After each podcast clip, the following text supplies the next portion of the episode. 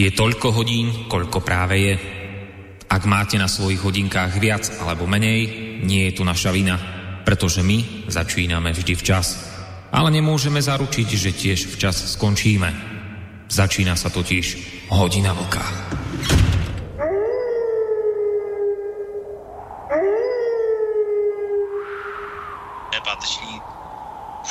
večer, vážení posluchači. Od mikrofonu vás zdraví Intibo a začíná opravdu speciální relace Hodina Vlka. A myslím si, že bude i výjimečná v tom, protože dnes tady budeme mít, a to kam moje paměť sahá, se stalo opravdu výjimečně, že by zde byli čtyři hosté v této relaci. Dneska tomu tak skutečně bude. Navíc relace stejně tak jako ta minulá, kdy tady byl host i pan Jan Černogurský, bude mít takový československý přesah, protože všichni čtyři hosté budou rovnoměrně rozděleni a budou s obou částí bývalé federace. Uh, takže i z tohohle hlediska si myslím, že tahle relace bude zajímavá. Uh, jak vlastně bych měl zmínit, že pokud se podíváte do našeho archivu právě na relaci Intebovo okénko, tak zhruba před měsícem zde byly mými hosty dva pánové, skoro bych řekl, že takové ikony české levice, to znamená Vlk a pan Josef Skála a vlastně se setkali poprvé v debatě, ale už během té debaty a celé té relace ten čas uběhl velmi rychle a ačkoliv jsme se bavili právě o levicové politice a z hlediska hlavně stranického pohledu, tak už tehdy vlastně na konci relace dalo slovo, slovo, že bychom se měli potkat znovu a vlastně pokračovat v takovém druhém kole, ale už by to mělo být o trošku jiných tématech a o tom bude hlavně dnešní relace Hodina Vlka. To znamená hlavně o tom běžném občanovi a voliči levice, který to dění nějak sleduje a nějak na něj reaguje. Nebo taková úplně jednoduchá otázka, kdo to vlastně dneska volič levice je, co od těch levicových stran očekává, respektive co bych od nich měl očekávat v budoucnu. Nebo jak ty strany, takzvané tradiční levice, reagují na změny, které se dějí kolem nás. A ačkoliv bych nechtěl být úplně depresivní na začátku, tak čísla na několika příkladech hovoří opravdu jasně. A můžeme si říct třeba výsledky francouzské levice, německých sociálních demokratů, českých sociálních demokratů, nebo naopak si můžeme bavit o takovém fenoménu třeba v německé politice, co jsou zelení. Vlastně opravdovým testem evropské levice budou příští rok evropské volby, takže vlastně už ani se moc nepředpokládá, že by levicové strany mohly nějakým způsobem posílit a jde jen o výši té ztráty a ve prospěch koho. Pravděpodobně asi ve prospěch stran typu AFD, České SPD a nebo rakouských svobodných. V České republice vlastně to máme na první pohled jasné a zároveň aktuální. Dneska se vlastně v našem parlamentu dělo a konalo uh, hlasování o důvěře vládě Andreje Babiše. Obě levicové strany dodržely to, co avizovali a na základě toho vláda Andreje Babiše uh, přežila. Na Slovensku zatím v této fázi ještě nejsme, ale co když se za posledních eh, několik let na Slovensku stane to tež a napadne třeba pány z Penty nebo z JNT mít svoji politickou firmu, která si potom zprivatizuje veřejný prostor, tak jak se to děje u nás. No, možná by se stálo za úvahu se zeptat na to, jak tomu čelit nebo jak tomu předcházet a i o tom by měla být dnešní relace a já určitě nebudu zdál zdržovat svým dlouhým úvodem, protože hovořit dnes budou hlavně jiní a povolenější, tedy dnešní hosté. A pojďme si tedy představit. Tím prvním je vlastně člověk, který, kterého bych mohl označit jako za, za pana domácího dnešní relace, protože uh, je to uh, samozřejmě Vlk, majitel portálu Kosa, komentátor a glosátor a člověk, který je v téhle relaci jako doma. Tak velkou hezký večer. No, dobrý večer tobě, Intibo, dobrý večer eh, samozřejmě i druhému moderátorovi, Mirovi Hazuchovi, který ho si nepředstavil zatím, a eh, Borískovi, který dneska dělá technický servis u drátů. Ja ti veľmi pekne, Vočko, ďakujem. Ja to tu istím dnes naozaj zo zadu všetko. u drátů. A samozřejmě, že vítám na vlčí půdě všechny hosty, kteří dneska budou. A dovolím si malou poznámku, dvě, vlastně dvě. Za prvně pobavil si mě tím, že si mě nazval ikonou, stejně jako pana doktora Skálu. Pan doktor Skála je ikona České levice. Já jsem outsider České levice, takhle bych se označil, ale to není důležitý. E, důležitý je plně něco, e, něco jiného že my dneska, dneska by z nás měl mít radost Jakub Janda a e, na Slovensku Smatana. Protože dneska jsme totální multikulty. Jednak teda multinacionální a jednak je to celý vějíř názorů od, dejme tomu, ortodoxní levice, ortodoxní takový tý krajně marxistický levice, až po, e, dejme tomu, konzervativní křídlo sociální demokracie, který si dovolím představovat já. Takže pos, samozřejmě pěkný večer, přeju všem posluchačkám a posluchačům slobodného vysílača, ať už jsou na země kouli kdekoliv a všem ostatním e, spoludiskutujícím. Dobrý večer. Tak, tak to byl pan domácí. Uh, už se vlastně zmínil některé hosty, tak já hned poskočím o krok dál, protože tím druhým a politickým hostem, jestli mi to na takhle mám říct, tak je samozřejmě tvůj parťák, který byl u mě v relaci Intebovo okénko, což je bývalý místo předseda KSČM, dneska také komentátor a glosátor, ovšem na volné noze. Pan Josef Skála, pane Skálo, hezký večer vám. Hezký večer vám a já musím eh, pana kolegu Vlka jak si poděkovat mu za, tu, za, za, za ten kompliment. Zítra, až se budu holit, tak budu velmi napřímem před zrcadlem, jsem ikonou. Hezký večer. Tak a tak to byl vlastně hosté, které bych mohl nazvat jako z české strany a pojďme si představit i dva pány, kteří tady budou reprezentovat ten pohled slovenský. Oba dva znáte i tady z našeho rádia, protože mají tady svoji relaci politické rozhovory. Tím prvním vlastně je slovenský spisovatel, publicista, politolog, pan Roman Michalko. Tak hezký večer, pane Michalko. Takisto eh, zdravím vás a i poslucháčov. No a tím posledním vlastně je ten člověk, kterého zmiňoval Vlk, to znamená pan Miro Hazucha, také slovenský novinář, publicista a historik a člověk, který vlastně bude mě tady možná pomáhat trošku s moderací, a pokud eh, se a, eh, situace vyvine tak, jak očekávám. Tak Miro, i to by hezký večer. Srdečne pozdravujem poslucháčov Slobodného vysielača a takisto aj našich ctených hostí a kolegov. Takže prajem príjemné počúvanie a krásný dobrý večer. Tak musím teda říct, že tě slyším hrozně slabě, jako někde z dálky úplně.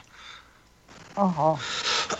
Tak, každopádně, vaš, pátým členem a nezbytným elementem, elementem naší dnešní relace můžete být vážení posluchači i vy, tradičně přes naše tři způsoby, jakým se můžete do naší relace zapojit, přes mailovou adresu studiozavináčslobodnývysílač.sk, přes naše webové stránky pod zeleným odkazem otázka do studia na našich webových stránkách a samozřejmě můžete zavolat i na telefon 048 381 01 01. No, pánové, já vlastně bych měl na vás takovou jednoduchou otázku v takovém rychlém zahřívacím kolečku a společnou a prosím opravdu stručnou odpověď, protože všimnul jsem si jednoho takového zajímavého aspektu a totiž, že jsem bych řekl, asi nejmladší z vás, kteří jste tady všichni hosti, takže máte za sebou mnoho zkušeností a zažili jste toho mnoho. Když se na to podíváme z hlediska levice, tak ta reprezentovala různé hodnoty v různých časech. Takže moje otázka z toho tak trošku vyplývá. A, zeptám se na otázku, která zní takto. Kdybyste měli možnost otočit čarovným prstenem jako Arabela a nějakým způsobem se vrátit ve svém životě do nějakého roku, který byste chtěli, a bylo by to z toho důvodu ne nějakých osobních, ale z důvodu, že levice v té době byla ta, která by byla podle vašeho gusta. Do jakého roku byste se vrátili? Velku, může začít první jako domácí. Já jednoznačně do roku 68. Mhm. No, e, neviem, teda kto ďalší, ale ja neviem, či som uh, niekedy mal šancu zásadným spôsobom ovplyvňovať uh, ľavicu, ale teda v 68. som ešte nežil, takže to vtedy asi ťažko. A uh, no, ja verím, že nejaká uh, transformovaná ľavica ešte má budúcnosť, skôr uh, svetlejšiu v budúcnosti. Uh, isté, že teoreticky najlepší zisk mala v roku 2012, kedy získal Fico 83 hlasov zo 150, takmer ústavnú väčšinu, ale tie 4 roky do roku 16 boli absolútne nevyužité, takže vtedy sa mohlo strašne veľa urobiť a ani zďaleka sa neurobilo to, čo sa mohlo. Takže to bola skôr tak, aby som povedal, pre, prepasnutá šanca. Mm-hmm. Tak, pre skálo. Ja navážu. Možná vás šokuju, ale já bych si přál návrat do poloviny 80. let a to, aby v tom té tlačenici po několika starých pánech v čele KSSS eh, nezvítězil člověk zvaný Gorbačov, ale například eh, Grigory Romanov, který byl úplně jiný typ a jsem si jist, naprosto jist, a jsem ty poměry tam poměrně dobře znal i zblízka, že svět by dneska vypadal úplně jinak. socialismus, socialismus by tu byl, byl by mnohem modernější, byl by mnohem silnější a předešli bychom seriálu válek, e, za změnu režimu a tak dále, protože druhá strana by si nic podobného prostě netroufla. Všechno by bylo úplně jinak. Škoda, stalo se to tak, jak se to stalo. Mm, Miro, tak ty už si poslední.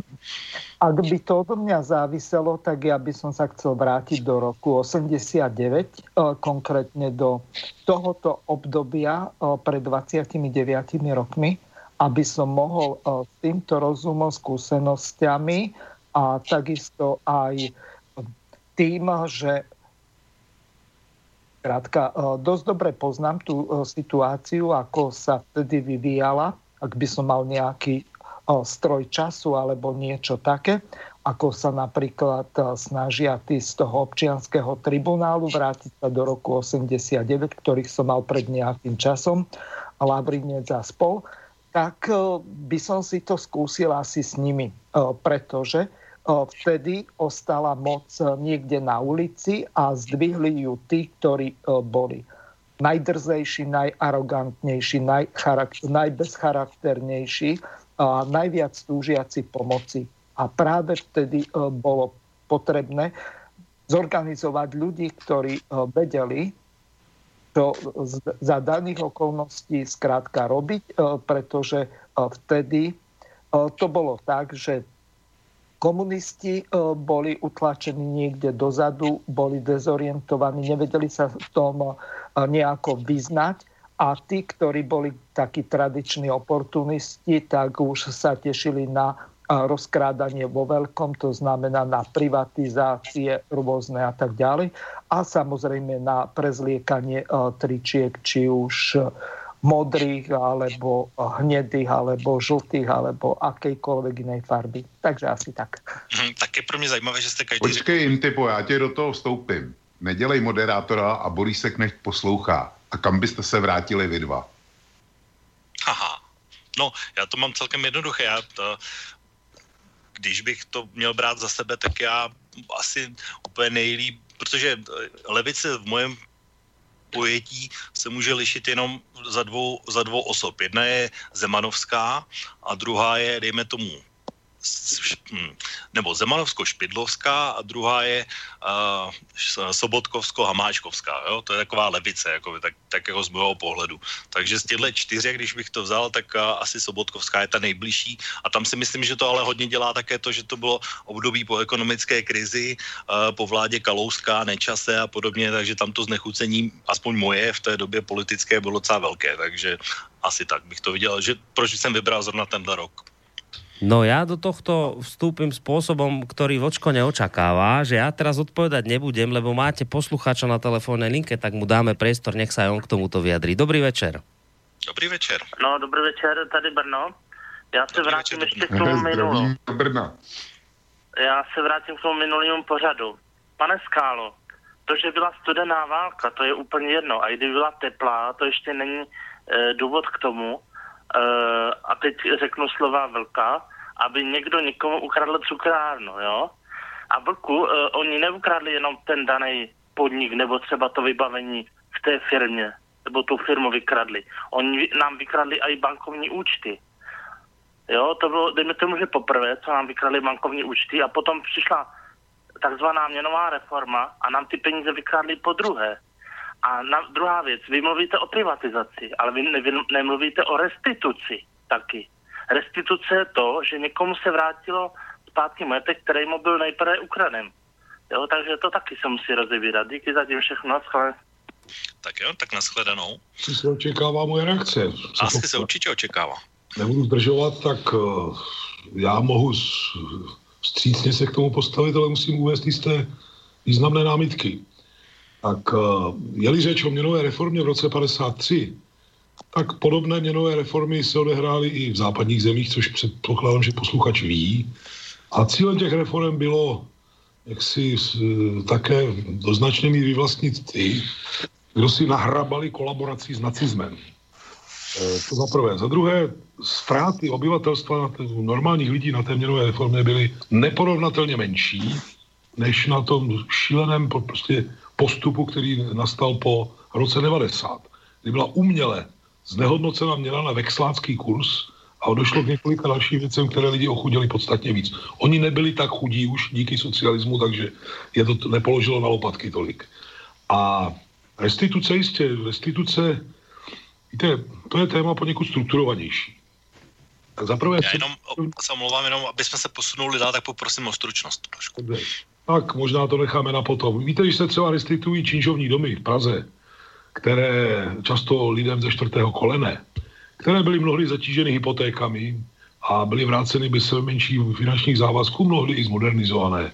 A pokud je o vazbu mezi studenou válkou a tím, co se stalo, to je, ta vazba existuje, já jsem připravený vysvětlit, ale teď asi na to není čas.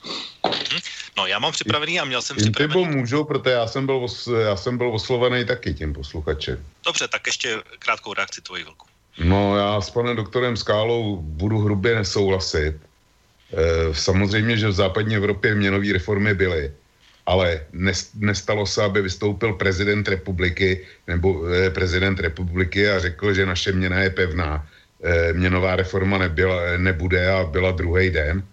To se za prvně to se nestalo. Za druhý, po roce 89 samozřejmě došlo k devalvaci měny, to je sice pravda, ale e, zlodějina z roku 53 byla nesl, nesrovnatelně větší a zakrývat to tím, že se, že se e, jaksi e, potrestali keťaři, keťaři a šmelináři, to není pravda.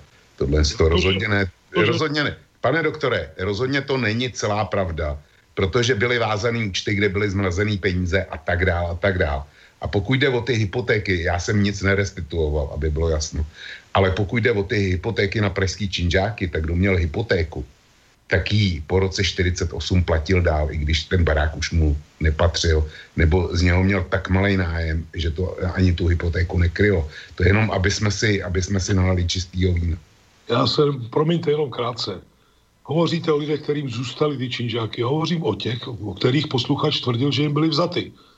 Lidé, kterým byly znárodněny jejich činžovní domy, tak samozřejmě na nich žádné břemeno dál nevázlo a byli jejich příbuzným vráceni bez sebe menšího břemene. To je nesporný fakt. A promiňte, rozsah, rozsah toho znehodnocení peněz u lidí po roce 90 oproti roku 53 je mnohonásobně větší. Mnohonásobně. Není to pravda. Mnohonásobně. Není to pravda, pane doktore. Si to velmi... to, tohle byste nedokázal na číslech. Prostě Absolut, to není pravda. Absolutně tohle. kdykoliv, pane. Ne, ne, absolutně, nedokážete to. Absolutně. Tak já mám do toho skočím. Na vlastní relaci, lebo už No. Tak, přesně tak, pojď posunout dál. Já jsem si tady připravil na úvodu jeden takový zvuk, a aby jsme se mohli zapojit všichni a mohli jsme vlastně vykopnout a, a, tu dnešní relaci vlastně takovou diskuzí československou v podstatě. A připravil jsem si jeden takový zvuk, který docela trefně symbolizuje stav eh, české levice. Připravil jsem si eh, vystoupení jednoho předsedy politické strany levicové. Potom bych tomu doplnil, jak se na celou situaci s vládou dnešní dívá česká veřejnost a uzavřel bych to jedním takovým úplně lakonickým výrokem Andreje Babiše právě na stranu levicových stran. Tak pojďme si ho pustit. Pane Filipe, vy jste po tom dnešním setkání s premiérem prohlásil, že eh, tomu vysvětlování jste věnovali menšinu času, že většinu času jste eh, věnovali otázce plnění dohody o toleranci mezi KSČM a hnutí ANO. Co vám premiér slíbil?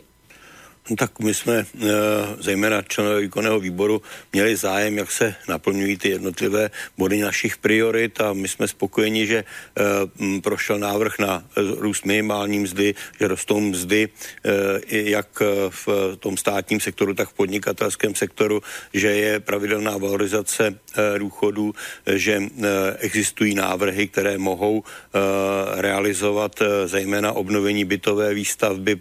A samozřejmě Eh, jsem přesvědčen o tom, že až to budeme hodnotit v prosinci, protože já jsem upozorňoval výkonný výbor, že eh, doba toho hodnocení té, eh, té toleranční smlouvy je vlastně až v prosinci. Vy jste zmiňoval věci, ze kterých vy máte radost, asi někteří voliči z nich budou mít radost. Myslíte si, že tahle rovnice zaklapne do sebe, že těm voličům dojde to, že tu radost mají kvůli tomu, že máte radost vy? E, jinými slovy, nebudou z, těchto, z těchto vašich nápadů nakonec těžit spíše vládní strany? Víte, eh, my odpovídáme svým voličům, to jsou stejní voliči jako voliči jiných politických stran. No, ubývají a tak je otázka, jestli dokážeme přesvědčit naší prací, aby nám přibývali. E, to je samozřejmě, můžeme se tvářit, že budeme v jedné frontě v, v, s, s jinou opozicí, pravicovou nebo další středovou opozicí a budeme tam štěkat na vládu a nedosáhneme ničeho.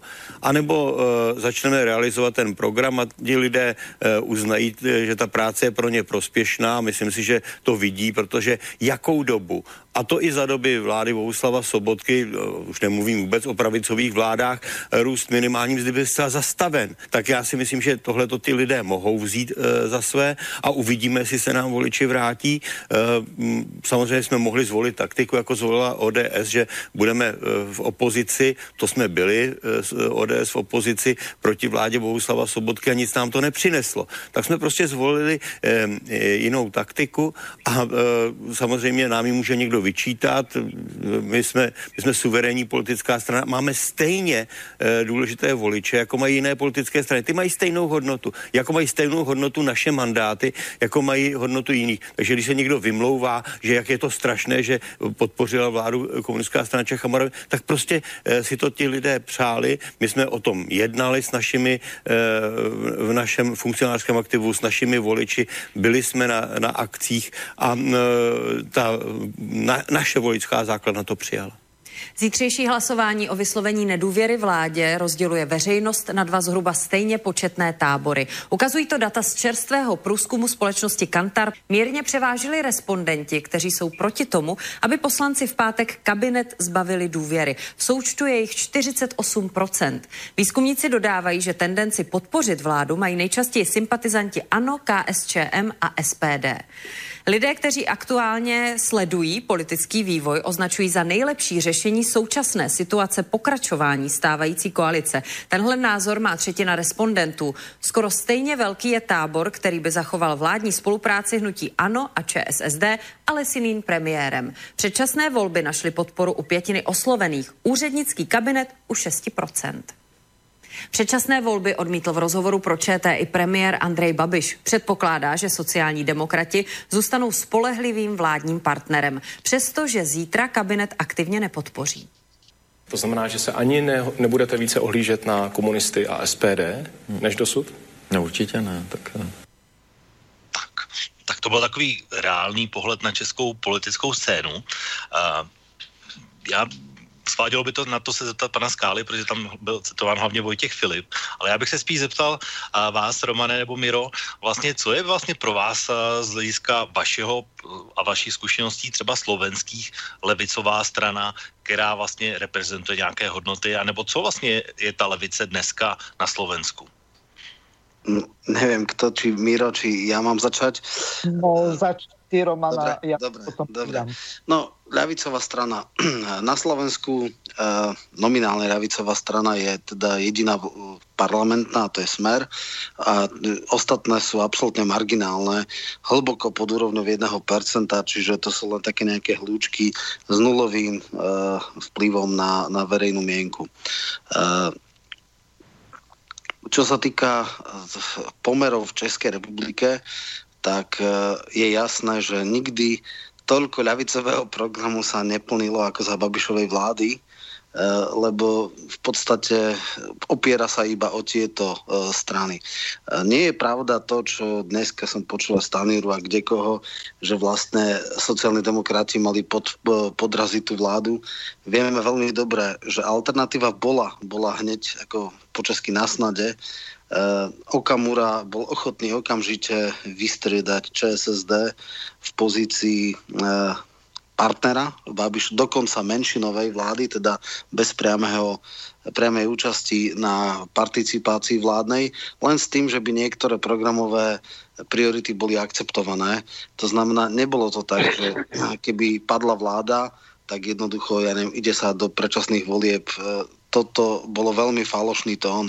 Takže sociálna demokracia v zásade nemala inú šancu ako takýmto gestom, že odmietla podporiť aktívne túto vládu, ale odišla z rokovania, vlastne dala isté gesto, ktoré hovorila, že teda áno, preferuje slovenský model, to znamená premiér odíde a bude vystrelený inou osobou. E, problém je v inom. E, a to, to možno odpichnem sa od uh, súčasnej, súčasného postavenia ľavice, tak KSČ má historicky najhorší výsledok od roku 90. Sociálna demokracia druhý najhorší, alebo možno tretí, lebo v 90. roku sa vôbec nedostali, v 92. mali niečo cez 6%, a teraz majú niečo cez 7%. Uh, ich volickú základňu vysal Babiš. Je to jednoznačné a on viac menej pokračuje v tom. Sobotková vláda dokázala presadiť možno 80% programu. Žiadna sociálno-demokratická vláda nebola v presadzovaní programu tak úspešná, ale uh, uh, smotanosť tohto, alebo uh, privlastnil si to Babiš jednoducho marketingovo a spôsobom, akým dokáže osloviť voličov, jednoznačne v roku 2014 zlikvidoval pravicu v roku 2017, alebo teda 13, 17 veľmi, veľmi zásadne oslabil ľavicu. Nezlikvidovali úplne, ale tak nakoniec ani ODS, ani tie pravicové strany e, v podstate nezlikvidoval, veľmi ich marginalizoval. Čiže to je nejaký ďalší fenomén, o ktorom by sme sa mohli rozprávať, prečo miliardárske strany e, majú voličov s nižšími príjmami, ktorí boli vždycky a tradične voličmi ľavice alebo teda vo všeobecnosti e, logicky, statusovo človek, ktorý reprezentuje tú stranu, nie je predstaviteľ ich záujmov a napriek tomu ho volia. To je podľa mňa obrovský problém. A potom ďalší problém, čo môžeme nakusnúť, je, prečo vlastne tí e, voliči, ktorí sú na okraji, alebo teda tie e, prekarizované e, by som povedal, volické jadra volia ultrapravicu, či sú to vo Francúzsku Le Penovi, teda komunistických voličov zobrala Marine Le Pen. Na Slovensku sú to Kotlebovci, ktorí práve tie najnižšie vrstvy dokážu osloviť. A nakoniec v istom zmysle v Čechách je to SPD. Takže a Babiš. To je podľa mňa základná otázka, alebo ten uholný kameň toho, kde je, prečo je dnešná ľavica tam, kde je. Určitě k tomuhle se dostaneme a jsem rád, že si tenhle aspekt uh, zmínil. Tak teď ještě dáme Mirovi slovo. O, napriek tomu, že Roman je vyštudovaný politolog a bývalý asistent smeráckého poslanca, tak ja s ním kategoricky nesúhlasím.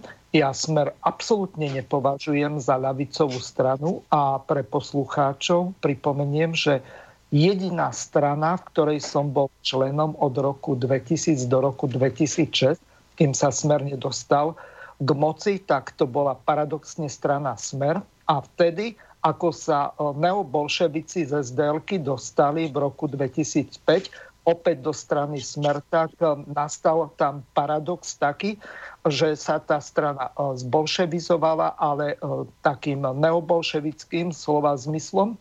A podstate tam nastali také nezdravé skutočnosti, že v podstate SDLkári mali vybudovanú členskú základňu a oni povymieniali všetkých funkcionárov tam. Podotýkam, ja som nebol žiaden funkcionár. Ja sa jenom poprosím o trošku stručnosti, aby sme sa dostali k tématu, sa dostali k meritu veci. Tým vysvetľujem len toľko, že Smer podľa napríklad Juraja Marušiaka, čo je e, taktiež politolog, tak e, nie je považovaná za lavicovú, e, vytvára akýsi ekvivalent polskej pravicovej alebo konzervatívnej strany právo a spravodlivosť. Takže asi toľko.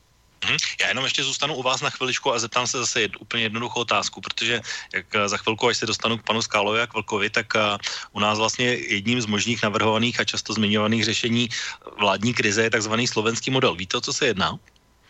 No, no jedná tam... sa... No. Hm? Tak, Roman.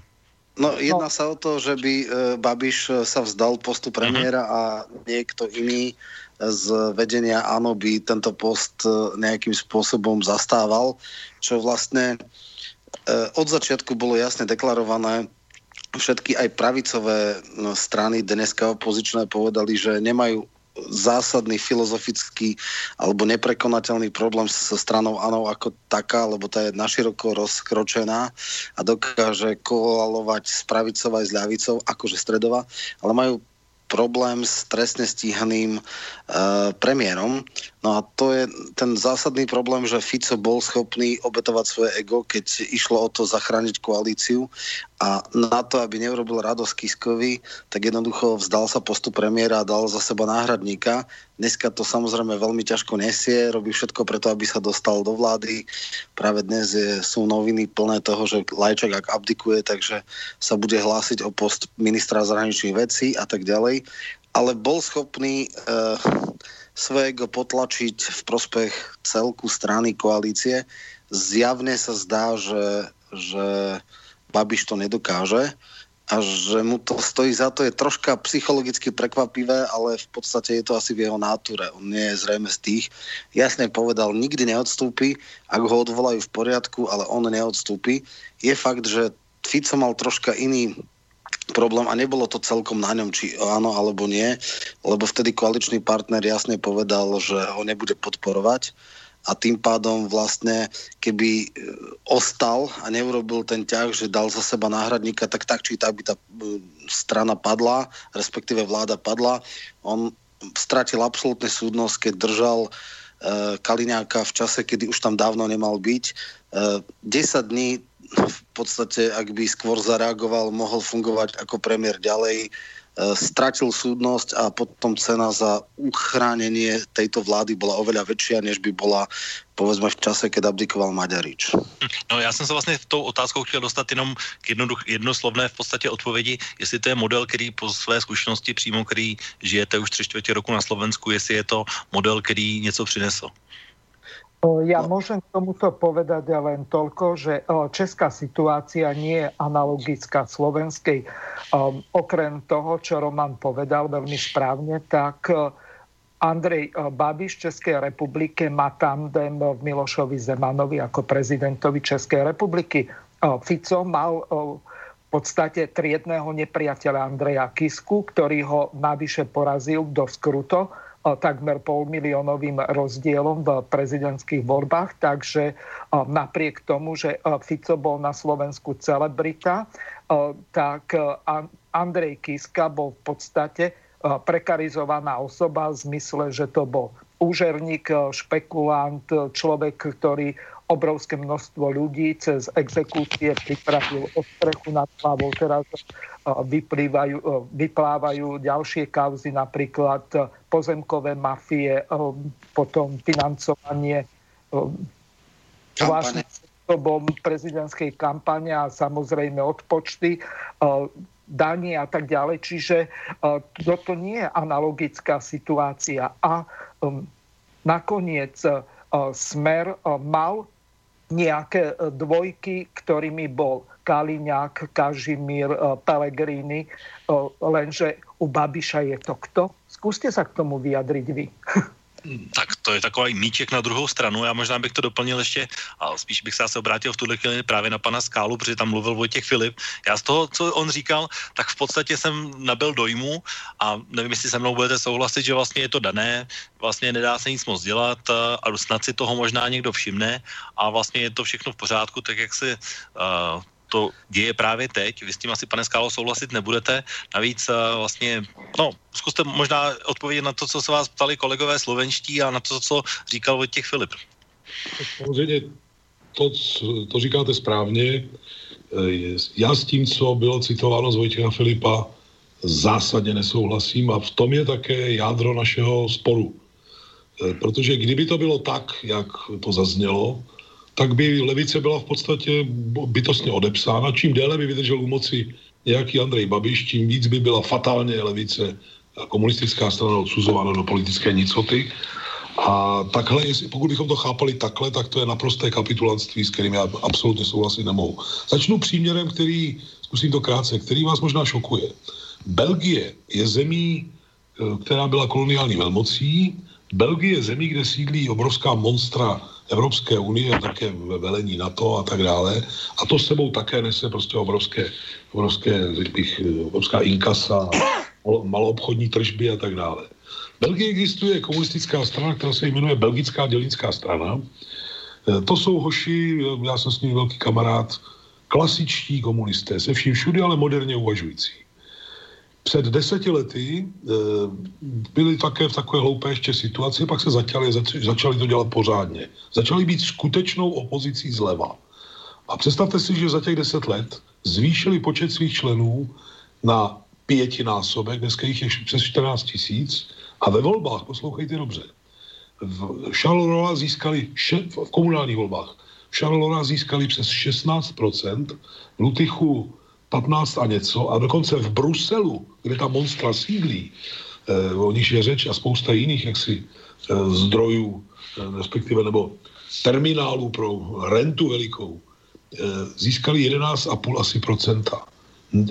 Ten sestup levice není fatální bude-li dělat skutečnou levicovou politiku. A ještě krátce k tomu, co Vojtěch Filip říkal, že voliči ocení, že, jako jsme se, že, že vláda nějak realizuje naše levicové požadavky.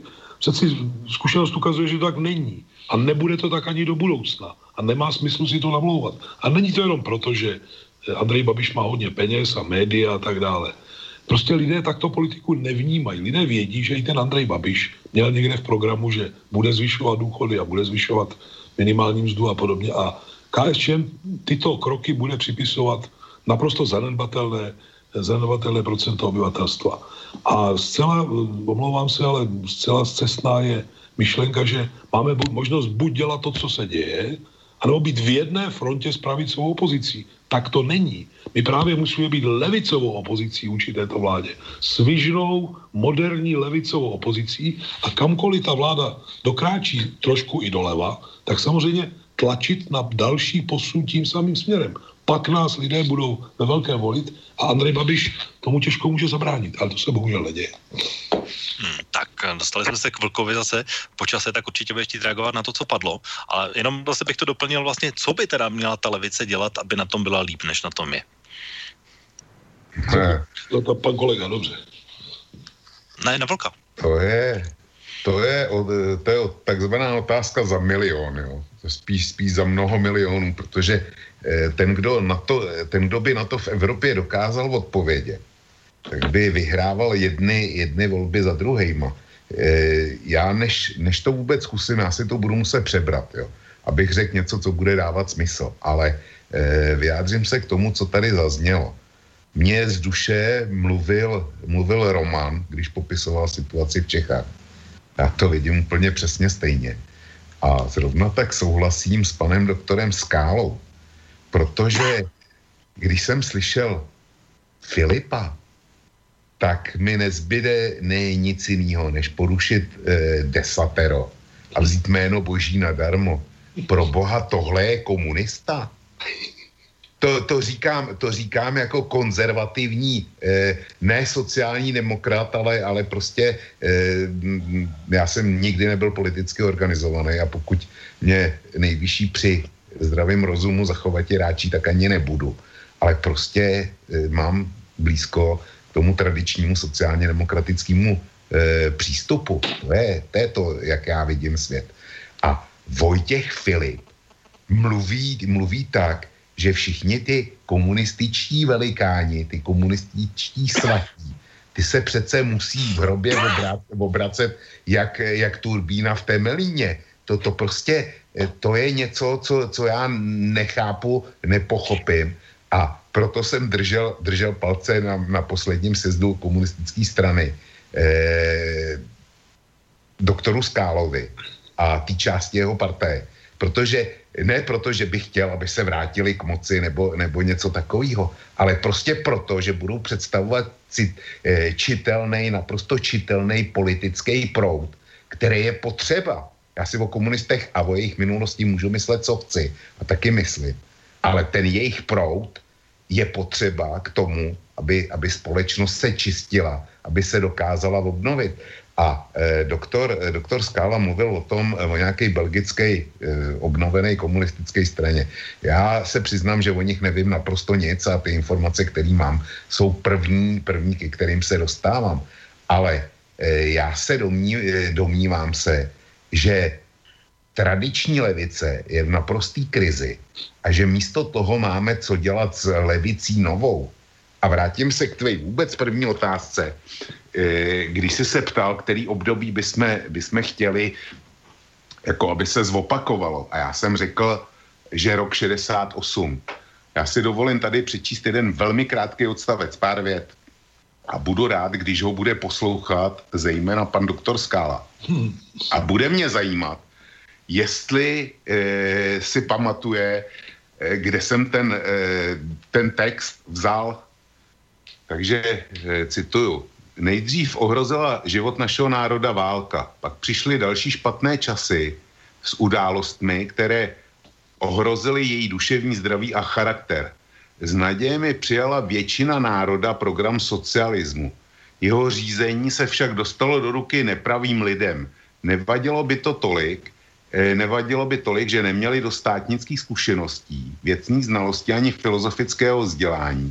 Kdyby aspoň byli, měli víc obyčejné moudrosti a slušnosti, aby uměli vyslechnout mínění druhých a připustili své postupné vystřídání schopnějšími. Pane doktore Skálo, ano. víte, z čeho jsem citoval? Přiznám se, že tápu, akční program to není 2000 slov, to taky nejsou, tak co to je? ne, je to, je, to, je to 2000 slov. Jsou, jo, tak vidíte. A je to, je, to, je to 2000 slov. A tady v tom, přesně, přesně v téhle citaci, podle mě, je přesně definováno to, proč levice dopadla tak, jak dopadla. V roce 68, kdyby to tady bylo, vy jste, vy jste jmenoval e, člena politběra, který podle vás to měl vzít místo Gorbačova. Z mého hlediska by se nebylo stalo vůbec nic, akorát ten, ten 89. by se byl, by se byl posunul o, dejme tomu, 10-15 let dál, protože hospodářský zaostávání nešlo diskutovat. To, to prostě to by bylo duplo dříve stejně. Ale bylo by došlo jenom, jenom posunu. Rok 68 byl, byl nadějí, že se to e, socialismus jako takovej byl přitažlivý tenkrát pro velkou část levice a poskytoval jiný pohled na svět a poskytoval alternativu. Tím, že přijeli ruský tanky, a že, e, nebo teda sovětský tanky, a e, Brežněv uplatnil e, doktrinu omezený, omezený suverenity, tak celý svět najednou ten levicový zjistil, že socialismus potažmo komunim, komunismus znamená jednoznačný diktát Sovětského svazu. A ta tradiční komunistická levice, kde ve Francii byla komunistická strana druhou nejsilnější stranou, zrovna tak jako v Itálii, tak došlo k jeho, k jeho zlomení a vytvořila se takzvaná nová levice. To je to, co, co reprezentují německý zelený ve vší brutalitě a já, e, jsme před 22. E, hodinou, ale já ten termín použiju ve vší zhovadilosti, protože já neznám nebezpečnější politický směr, než je nová levice e, představovaná zelenýma v Německu. E, a prostě tyhle levice zjistila, že sovětský model nebo socialismus sovětského modelu prostě k ničemu nevede, že to je sovětský diktát. A začali se hledat ty cesty, s kterými dneska máme co dočinění. To je genderismus, to je LBGT komunita, eh, to, to jsou všelijaký eh, inkluze a já nevím co všechno. Celý, celý tenhle program, kdy místo systém, systémových levicových témat se nastavily témata umělý, kdy vlastně menšiny, nevolený organizace, zájmový, zájmový združení v podstatě tak převzali, převzali úlohu, tu, tu politickou úlohu, která měla e, standardní levice. A standardní levice, takový ty e, pánové, e, když, když jste po roce 89 řekli komunista nebo sociální demokrat, tak v lidech to vyvolalo představu chlápka, takového šedivého chlápka se sádrovým obličejem, který chodí v tesilovém obleku. A tyhle nálepky Tyhle nálepky se už levice do dneška nezbavila. A místo toho se objevil hippík e, a potížista e, kouřící trávu e, v drezu německých zelených nebo jaký, jaký, jakýkoliv jiný týhle alternativní levice. U nás to dneska představují Piráti v Čechách. Na Slovensku to ještě nemáte. Jo, ale oni k vám taky přijdou. Progresivné Slovensko. Dobře, tak ty já neznám, jo. Ty, to, je, to, je, to je nový. Ale e, u nás to představují Piráti. Byť ne, byť ne tak brutálně jako, jako, jako zelený v Německu. A tyhle jsou dneska levicí. Dneska, kdyby, dneska, eh, pane doktore Skálo, by u vás nebyl žádný Vančura, žádný Šalda, vy jste ztratili, a já říkám za sociální demokracii, my taky, celý, celý intelektuální potenciál tam někde na, nahoře v té nadstavbě. A kdyby dneska byl nějaký Julius Fučík, tak já vám garantuju, že ten by dneska kandidoval za Piráty. No, tak pane Skálo, to je na vás, ale já bych to možná jenom, ještě bych do toho vsunul jednu takovou otázku, eh, o kterou už jsme se také zmínili, až tak říkají dotkli v, eh, právě v relaci Okénko, eh, protože už nějakou dobu vy pracujete na takové platformě, která se jmenuje Restart. A, a vlastně já, když jsem vás slyšel v několika rozhovorech, třeba teď poslední dobou, tak jsem pochopil, že vlastně ta platforma, vy jste se snažil oslovit ještě některé další, protože dosud se mi to zdálo tak, že to je vlastně nějaká vaše platforma, ale zdá se, že se to jakoby snažíte oslovit ještě daleko širší spektrum, tak eh, vlastně mě v této souvislosti i s tou mojí otázkou, co by měla levice dělat, tak eh, zajímá mě vlastně, eh, jakoby, co je cílem vlastně toho restartu, nebo kam by se mělo posunout a jak vlastně se to posunulo od té doby, co jsme o tom mluvili naposledy. No, gentlemani, teď je to asi šest témat, já zkusím nějak být lakonický, když tak mě utrhněte uh, od mikrofonu, jestli to nějak jde. Já eh, jsem s velkým zájmem poslouchal kolegu Vlka a snad mi dovolí takový malý return. On sám říkal, že z jedné strany se ztratila eh, levice, jaksi, která reprezentovala nějaké masové zájmy, když to zkrátím, a že místo toho jsou tady šílenci, ekoteroristi a všelijaký zhulený z mansard prostě týpky zarostlý, když to zjednoduším trošku, a že to žádná levice není. To bych podepsal. A já, pane kolego, si dovolím tvrdit, že jiná cesta, než restartovat levici, která v nových podmínkách, v úplně nových kulisách bude razit klíčové levicové hodnoty a cíle, prostě žádná jiná cesta nevede. A vy máte pravdu, že to naráží na neskutečné překážky, včetně těch silových chlapců některých, jak říkáte, se šedivou hlavou. Eh, ale já prostě jinou cestu nevím. Krátce k roku 68-89. Po mém soudu velkou smůlou roku 68 bylo, že v čele stáli lidé a zejména první tajemník tehdejší Aleksandr Dubček, který byl osob, očividně prostě osobností jaksi ne, zcela nedostatečnou pro, podobné, pro podobnou situaci. Eh, jsem přesvědčen při všech výhradách, které k němu mám, že kdyby třeba tehdy byl šéfem strany Gustav Husák, a mám k němu svoje výhrady, tak on by to k invazi prostě nenechal dojít. On by dokázal, kdyby dostal ty dopisy 17. 18. srpna, také 19. v Moskvě a jedna a můžeme na tohle téma si hodně popovídat. Není podle mého soudu pravda, že by to, kdyby nastoupil Romanov, takže by to fatálně skončilo, jak to skončilo. Podívejte se na Čínu. Čína šla jinou cestou, Čína zaznamenala obrovský rozmach, gigantický a já, když mluvím s lidmi, jako je Hans Modrov, poslední východněmecký premiér, vždycky říkám Hanzi, už mu bylo 90, Hanzi, co bychom dělali, kdybychom to neprohráli? A on říká, no šli bychom v podstatě čínskou cestou.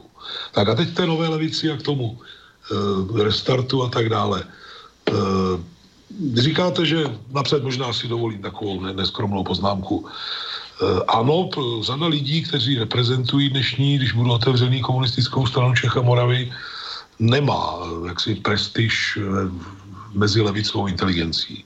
Já si dovolím tvrdit, že úplně se, téměř se všemi si tykám, všichni mě berou nějak vážně a já je také, až po Karla Srpa, Lenku Procházkovou, eh, Honzu Kellera, ale i umělce další, prostě zdržoval bych. Mezi námi to pouto je, protože nějak si rozumíme, že nám jde o eh, svět úplně, že nám jde o svět takový, který asi by si přál Vančura a Fučíka další. A teď k, tomu, co by ta levice mohla a měla dělat.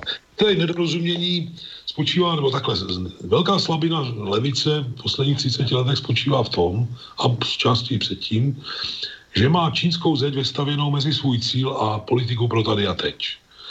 Cíl má někde pověšený na, na nějakém oltáři, čeká na soudní den a do té doby dělá takzvanou reálnou politiku. No tak to ty voliči pochopitelně může oslovit jenom z části zlomit, rozbít tuto čínskou zeď, to je, to je nejtěžší úkol alter, skutečně alternativní levice, ale také nejdůležitější. A já, když dovolíte, vám dám malý příklad, bude to trvat nějaké půl druhé minuty. je myslím si docela šťavnatý. Eh, na bytovém trhu, hm, zejména pro mladé lidi, je naprosto tragická situace. Bytový trh se svými cenami, a to jak, eh, jak si byt, bytů na prodej, tak nájemních, vyšplhal do výšin, které jsou naprosto neschudné pro lidi s normálním příjmem, takže ženský rod je ve 40, eh, každý druhý těhotenství je rizikový, mamánci jsou doma s mámou a s tátou taky do 40, je to prostě postaveno všechno z nohama. Demograficky to znamená, že Česká republika přišla za posledních 30 let asi o milion eh, dětí, až budou Husákovi děti starší, tak si nepřeju být v jejich jaksi penzijní, penzijní tísni. Tak a Povídá se o tom, že sociální bydlení je takový příštípkářský bláboli. Přeci když trh je ovládnut jistým oligopolem a změnil základní lidské právo na střechu nad hlavou a soukromí pod ní v děsivou lichvu, tak přeci od toho je stát, aby eh, to základní lidské, aby, aby vytvořil reálnou konkurenci. A radikální levice je od toho, aby ho tlačila k té reálné konkurenci. A to vůbec není neschudné ani za kapitalismu. Stát si může půjčit klidně 500 miliard, tisíc miliard na stavu, přeháním, na stavbu nových bytů, které bude stavět za víceméně režijní ceny a nabízet na svých pozemcích, nemusí je kupovat od žádných šejdířů a nabízet je normálním lidem za normální ceny. Tím vstoupí na trh úplně jiná konkurence a všichni, kdo už nevědí roupama co by a vymýšlejí si děsivé ceny bydlení, naprosto vyšroubované a spekulativní, tak budou buď, buď ze, ze, z hrušky dolů, a nebo by je možné je zdanit vlastnictví zavazuje, když, když je nějaký byt prázdný rok, tak stát má pravdu říct, vážený pane, kolik jste to chtěl? 300 korun za metr, dobře, tak my chceme jednu čtvrtinu z toho daň a snažte se laskavě ten byt obsadit. A to už jsou, to už jsou detaily. Toto nikdo nedělá a bohužel i mý kolegové z KSČM píšou do různých volebních programů takové větičky typu podpořit družstevní výstavbu. To už je podpora vyslovených chimer. Co pak existuje nějaká družstevní výstavba? To už si připadám jako v blázinci. Takže jako jeden konkrétní příklad, takhle se můžeme bavit o spoustě věcí. Tak to myslím, že 90, 90 vteřin už proběhlo určitě, tak uh, pojďme se posunout zase k našim slovenským hostům. Tak teď jsme poslouchali zase takovou část, která se týká českých rálí. Pánové, když jste poslouchali diskuzi Vlka s panem Skálou, je tam něco, co by vás oslovilo, nebo co by se dalo napasovat na dnešní Slovensko? Romano? No, ja by som jasné. Tak prvá eh, vec, eh, krátku dotycku, ja som hovoril o smere ako nominálne, e, nie reálnej ravicovej strane, ale to by bolo samozrejme na dlhšiu diskusiu. Druhá vec, ktorá bola veľmi zásadná, bola, čo má byť obsahom tej novej autentickej alebo radikálnej ľavice. A ja tu isté posuny vidím. Najprv poviem, že najväčší úpadok ľavice vidím za Milibandovej vlády nad Labour Party, kedy jeho Eh, hlavným bodom bolo zníženie školného z 9 tisíc na 7 tisíc libier za teraz neviem, či rok alebo semester. To je úplný úpadok ľavice, to je nonsens. Mimochodom v Škótsku bolo vždycky eh, vysoké školstvo eh, gratis, teda bez, bez školného. Čiže je potom jasné, som veľmi rád, že Eh, takýto typ politiky bol eh, odsúdený na zánik a eh, vlastne vystrelil ho Korbin. Ja vo všeobecnosti vidím aj v rámci tých štandardných, dožívajúcich tých slniečkarských ľavíc posun. Najlepšie to ukázalo do extrému vyšpicovaná akože ľavica, demokratická strana za Hillary Clintonovej, kde absolútny outsider Bernie Sanders sa dostal veľmi ďaleko a ukázal, že teda mládež paradoxne je tá, ktorá podporovala Sandersa, e, chce, aby táto etablovaná ľavica skončila, pretože sa spreneverila svojmu, svojej podstate. E, ďalšia vec je trendy. Uh, keď si pozrieme Francúzsko, tak eh, dlhé roky, 70 rokov sa tam striedali republikáni so socialistami, to je, toho je ako skončilo a socialisti ich eh, kandidát získal 6%. Absolutný debakel, Benoit Hanot. Ale, a to je to podstatné, Melenchon má veľmi zaujímavý program, získal 18%, bol to čierny kvon volieb a to sa ukazuje, že to je ten správny model, ktorým by mala ísť ľavica. Čiže eh, ja verím, že reštart bude programová alternatíva takéhoto typu a uh, áno, chcem ešte povedať, že presne to, čo povedal Skála, uh, bývanie je nezbytnou uh, nezbytnou potrebou. To nie je dovolenka, ktorú si môžeme a nemusíme odoprieť, alebo nemusíme si ju dať, býva človek potrebuje. Čiže pokiaľ dneska, ja teda to vnímam, je top témou uh, generácie plus minus mojej, hypotekárne otroctvo, a absurdné zisky developerov, tak uh, tam je obrovská parketa uh, radikálnej autentické ravice, aby toto vyriešila, lebo to sa dotýka strašne veľa ľudí a tam pochopia, že takéto prístupy majú zmysel. Aj keď, a tam chcem povedať, nie je to také jednoduché, tie pozemky, nie je vôbec pravda, že štát má veľa pozemkov uh, a a tak ďalej. Chcelo by to rozmeniť na drobné, ale ako ten smer uh, uvažovania je veľmi dobrý a kiež by si to uvedomili aj lídry reálne ľavicových stran, ktoré už takmer neexistujú. Já jenom se zastavím u toho, co jsi říkal ohledně těch uh, hypotékových uh, otroků, řečeno česky. Co by tedy měl stát, když bychom to převedli na nějaký konkrétní kroky, co by měl stát udělat v této oblasti? No, no to, čo povedal pán Skála, uh, urobiť masívnu bytovú výstavbu pod kurantelou štátu, urobiť nejaké ministerstvo bývania a samozrejme, my máme jeden nazveme to pilotný projekt. Bol u nás veľmi dlhý proces tzv. bývania reštituentov. Reštituenti e, v podstate dostali byty, boli tam ľudia, ktorí tam žili 40 rokov a teraz e, riešili, že ich nájomné je také, aké nie je, je regulované, hej, teda nie je komerčné. No a nakoniec sa prijal taký zákon, že štát zafinancuje výstavbu bytov pre týchto e, obyvateľov reštituovaných domov a im sa vrátia tie byty. A zistilo sa, že aj keď boli dotácie na rada, to sú rádové v tisíce ľudí, čiže nie sú to nejaké masy, keď sa aj našlo financovanie takýchto bytov a že štát by vlastne bol nájomníkom, tak sa zistilo, že v podstate neexistujú voľné pozemky, napríklad v Bratislave. A keď sa aj našli, tak jednoducho tie miestne e, zastupiteľstva v mestskej časti bojovali proti tomu, lebo nechceli tam týchto ľudí. Čiže nie je to vôbec jednoduché. Dnes majú aj mesta, samozpravy málo, relatívne málo pozemkov, čiže toto by tiež nebolo také jednoduché. Navyše štátne a obecné vlastníctvo nie je to isté, ale treba uvažovať, ako sa to dá robiť. Chcem len povedať, že nebol by to jednoduchý proces, ale ako politická agenda je to dobrý, dobrý typ. Mhm, ja by som tomu povedala asi toľko. Uh, niekedy pred uh, tromi rokmi sme mali na tému Európskej charty uh, sociálnej revidovanej fériu relácií do nich e, chodila Kristina Ulmanová, Roman Ruhik, Lubica Hofmanová, všetci právnici. Bavili sme sa konkrétne o článku 31, e, ktorá asociálna Ficová vláda odmieta dlhodobo prijať, e, hoci ostatné tie články, až na nejaké výnimky, tak prijaté.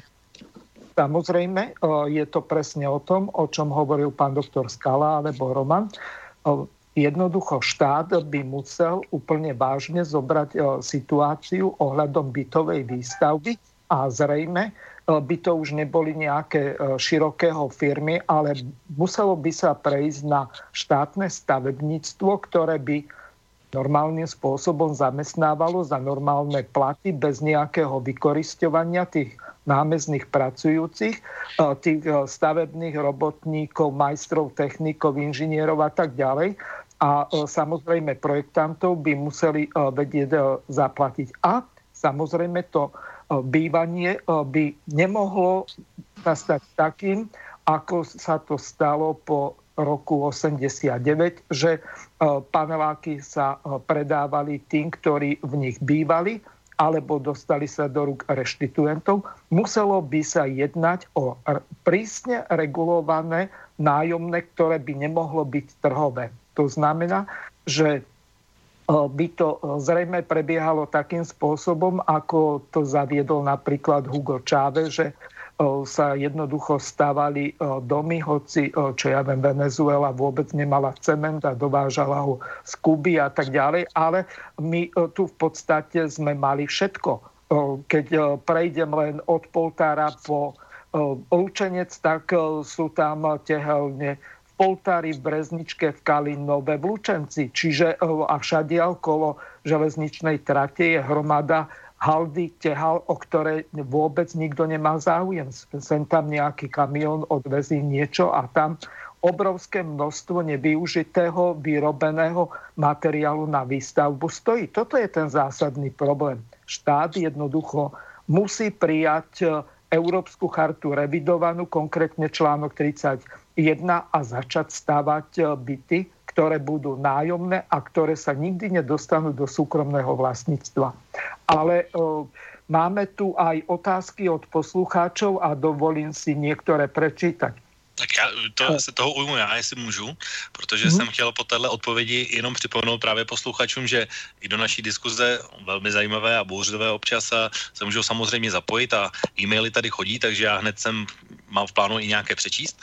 A, takže e-mail je studiozavináčslobodnývyslač.sk Na našich webových stránkách najdete zelený odkaz otázka do studia, kde můžete položit svoji otázku a můžete samozřejmě zavolat tak jako ten úplně první posluchač na začátku naší telefonní číslo 048 381 01 01. My jsme tady vlastně nakousli takovou hodně zásadní otázku, která se týká bytové výstavby. Já vím, že začala u Vlka, ale protože jsme říkali, že posluchači mají také své otázky na vás, na všechny a, a některé jsou opravdu zajímavé, tak já tady nějaké vyberu a, a hned teda projedem první. Tak zeptám se vás, co říkáte na zlodějinu jménem euro, který byl nezávislými ekonomy stanovený kurz 25 korun za euro a prý to bylo moc od Juraje.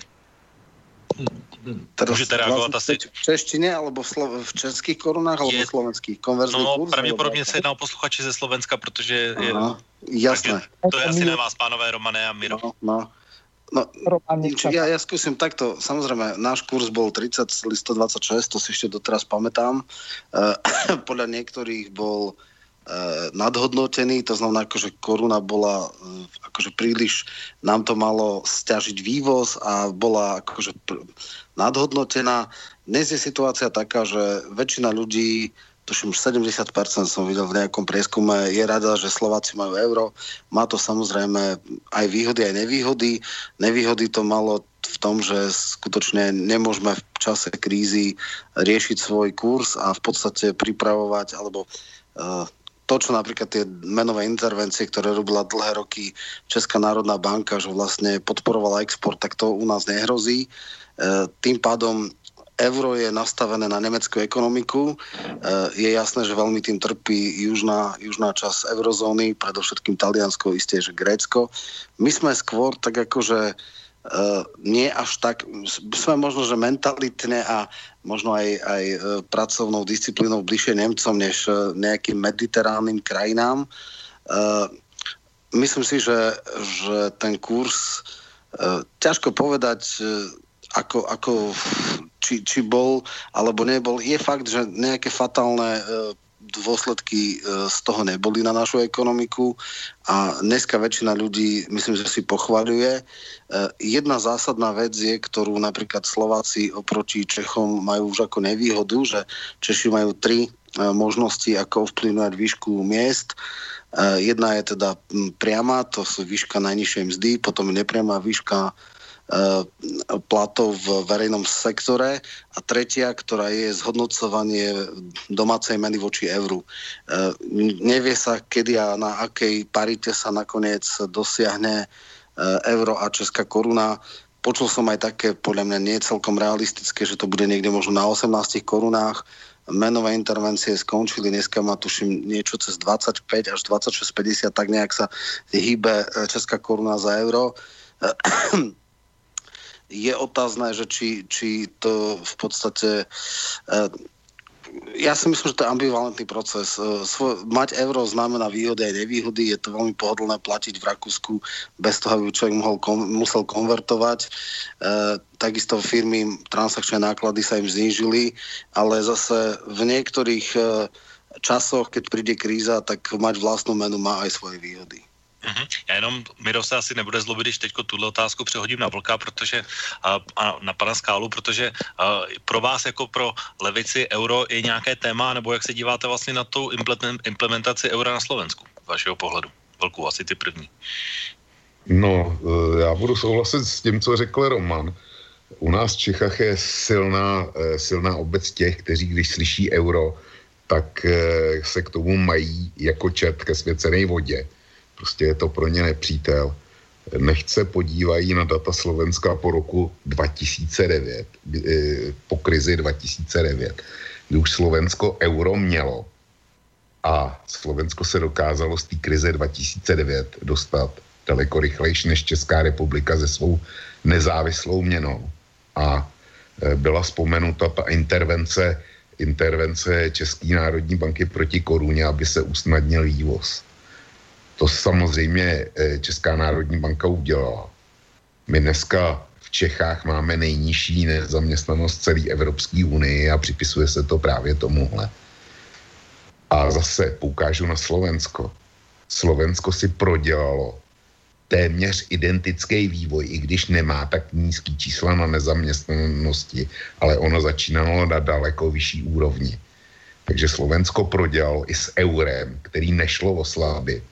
E, v podstatě identický vývoj jako, jako Česká republika, když centrální banka uměle oslabovala korunu. Takže e, to je, to je paralela, která je na zamyšlení. A pokud jde o euro, já vidím úplně jiný riziko, než, než jako, že nejde oslavovat kurz.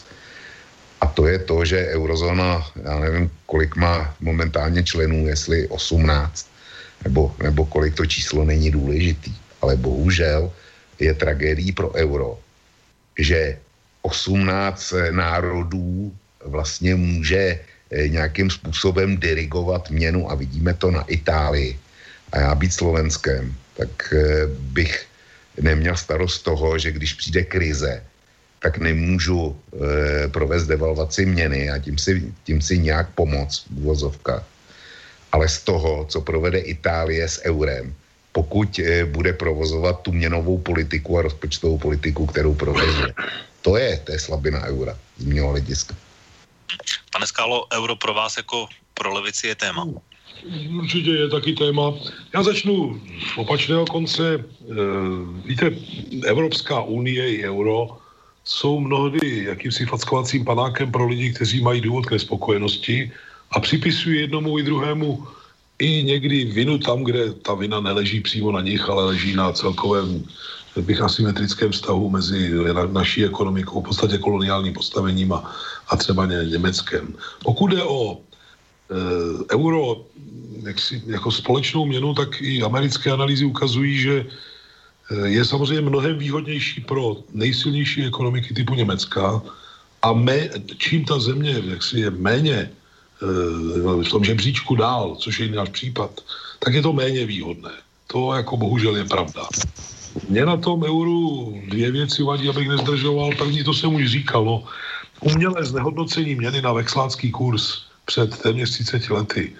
To celé posunulo do roviny, která jaksi je, je, je, je, je naprosto nesmyslná. Strašlivě to zvýhodnilo tehdy ty, kdo vykupovali v podstatě hluboko pod cenou naše, ekonomic, naše ekonomická aktiva. A od té doby se to drží na této umělé úrovni. To, že jsme byli vyvlastněni, že jsme koloní, to tam vrá, jak si reprodukuje tohle všechno. No a pokud je o ty intervence banky České národní, víte, tak je mezi ekonomy docela široká schoda, že například ta bláznivá situace vyšroubovaných cen nemovitostí s tím velmi úzce souvisí to za prvé. A za druhé, eh, Česká národní banka intervenovala přes 2000 miliard korun do umělého snižování kurzu koruny a dostala se do velkého, velkého mínusu. Ve ona říká, že to je jako její mínus. To je finále mínus českého státu. To jako, ta díra tam je a už ji asi nikdo jako nenapraví. Čili to je velmi rozporuplný, rozporuplný jev, který by, dalo by se vám diskutovat ještě mnohem déle. Lidé obecně se toho eura, zejména nízkopříjmoví, z toho eura mají strach, protože kdyby dnes bylo při dnešním kurzu to eura jak si byla, bylo, stalo se naší měnou, tak to zafixuje nízké důchody a nízké jaksi, mzdy těch, kdo jsou na spodní, na spodní části žebříčku. A lidé věří, že se to časem vyvine. Já nevím, já se obávám, že při nynější vlastnické a věcné struktuře naší ekonomiky se to může naopak ještě zhoršit. Já si dovolím ještě jednu poznámku eh, krátkou k tomu, eh, k tomu euru. My si můžeme myslet o české koruně, co chceme, nebo, nebo říkat o euru, co chceme. Je to úplně jedno. Jestliže Německo je naším nej, nejsilnějším obchodním partnerem. A jestli 80% našeho exportu směřuje do, eh, do Evropské unie, rozuměj eurozóny v podstatě, tak e, samotná, e, jaksi e, koruna jakožto samostatná měna je iluzorní záležitost, protože ona více či méně je svázána s tím eurem taky. To vše. Hmm. Tak já to posunu dál a zase k dalšímu dotazu od posluchače, konkrétně od Mira, takže ho zdravím. A mám otázku na diskutující, co je v roce 2018 levice, jaké hodnoty vyznává, jaký je typický levicový program stran v roce 2018. Dnes mi připadá, že protestní strany mají tak říkajíc levicovější názory než typická levicová strana, například nepodmíněný příjem, kdy levicové strany nikdy nejsou až tak nadšené a tak dál. Mílím se? Tak asi bych začal umírat, protože minule jsme ho no, přeskočili. hlboko sa milí náš poslucháč, lebo ja som kategorickým odporcom nejakého nepodmieneného príjmu, čo považujem za absurdnú zvrátenosť z toho dôvodu, prečo by mali sa úplne e, zrušiť e, dane priame. E, my by sme mali presadzovať progresívne zdaňovanie a prečo by sa mali nejako plošne rozdeľovať peniaze napríklad v prípade Slovenska na Wikipédii sa predpokladá s nejakými 300, možno 350 eurami celoplošne bez ohľadu na to, že či to sú tí ľudia v sociálnej núdzi, alebo sú to stredná trieda, alebo milionári, alebo multimilionári, každý dostane rovnako.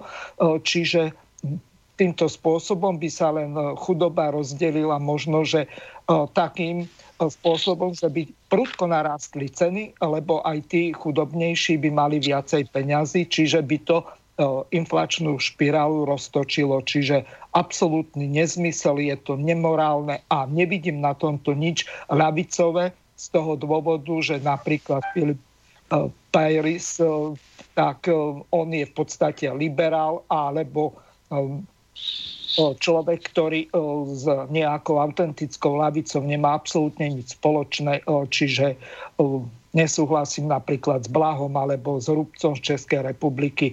Pre lavicu je to absurdnosť a poslúchať sa v tomto míru. Tak chcete třeba k nepodmíněnému příjmu někdo ještě? No ja možno len ja. krátko, že, no alebo nič, e, možno, že je oveľa dôležitejšie e, zadefinovať si, e, čo by mal byť cieľ ľavice.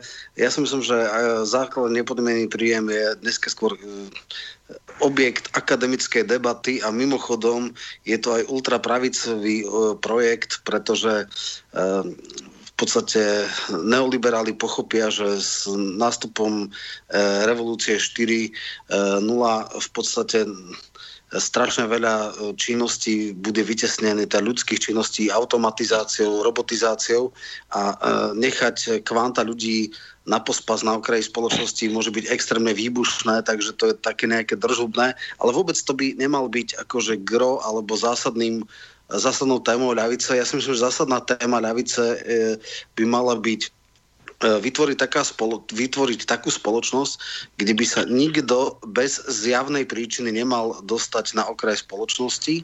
Ďalej e, nemal by buď fenomén chudobný zamestnaný, to je človek, ktorý robí na plný úvezok, nemôže byť e, na hranice chudoby v podstate na úrovni dnešného dnešnej bohatosti spoločnosti by mal mať saturované tie základné životné veci a byť schopný žiť dôstojný život, dôstojným životným štýlom to niečo, také niečo ako e, vymiznutie chudobného zamestnaného na prelome 70.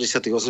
rokov vlastne vymizlo v západnom svete a vrátilo sa znova globalizáciou a pádom východného bloku a delokalizáciou výroby do nízkonákladových oblastí a tak ďalej a tak ďalej.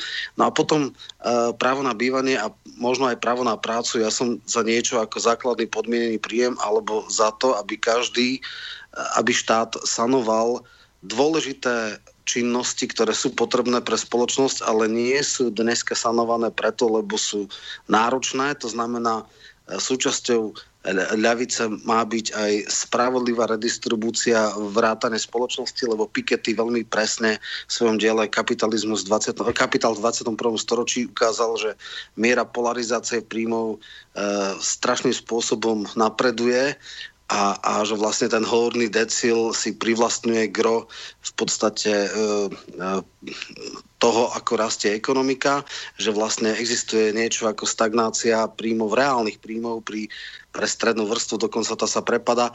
E, to by bolo ale na samostatnú reláciu. E, jedna vec je zadefinovať si obsah alebo cieľ a druhá vec, oveľa dôležitejšia, zadefinovať si prostriedky.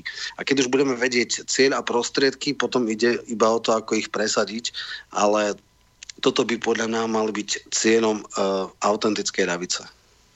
No ja by som k tomuto asi povedal toľko, že povedzme komunitaristi presadzujú také základné veci, ako je zníženie pracovnej doby z 8 hodín na 4. Toto presadzoval dokonca už aj Peter Kropotkin, takisto rodak z Karlových Várov, žijúcich v Juhoafrickej republike, Michal Tellinger, presadzuje dokonca 3 hodiny, že by stačilo pracovať. Tým pádom by krátka práca bola pre všetkých, nemuseli by chodiť na 8 hodín alebo dokonca na 10, na 12 a tým pádom by sa problém s nezamestnanosťou do značnej miery vyriešil. Otázka je, že či by tí súkromní podnikatelia vôbec súhlasili s niečím takým, aby týmto ľuďom neznižovali mzdy. To je jeden problém.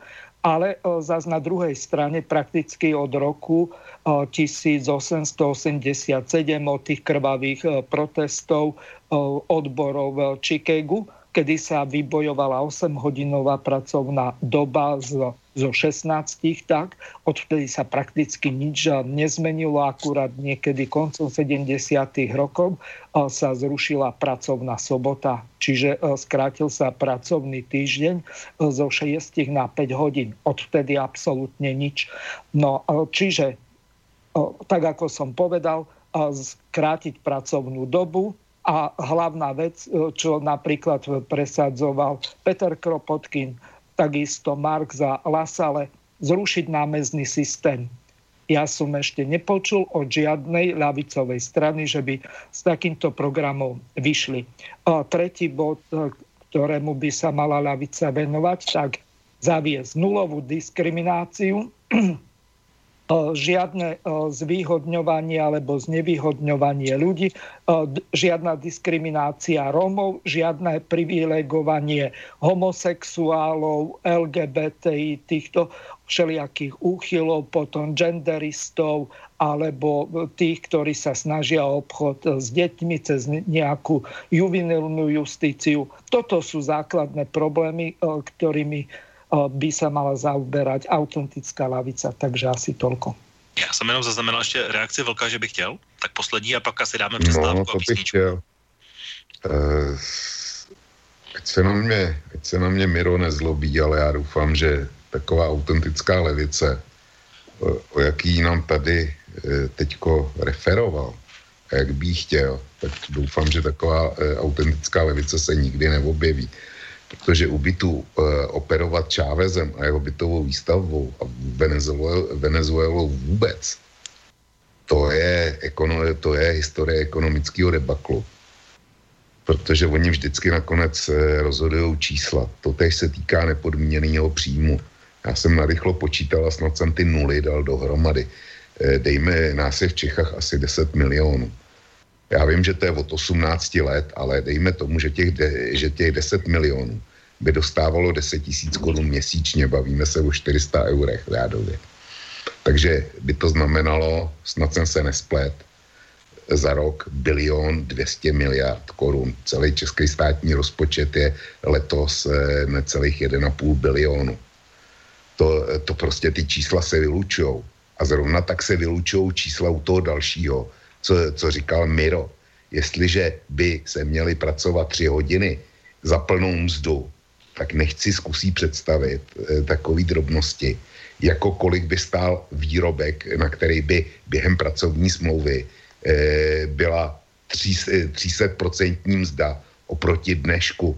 To, to prostě nikdo nedokáže zaplatit. A kdyby náhodou dokázal, tak bychom si to nedokázali koupit, protože cena by tomu odpovídala.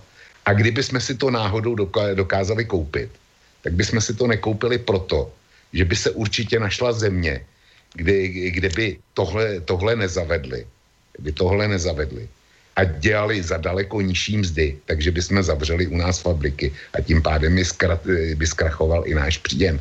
Bavme se, bavme se o věcech, které jsou, jsou reální, které jsou dělatelné.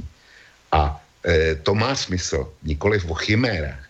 A Miro, nezlob se na mě, ale tohle, tohle všechno, co tu bylo řečeno z té strany, tak to jsou ekonomické chiméry. Takhle to prostě nefunguje. A takhle nemůže fungovat žádná, žádná e, jaksi levice.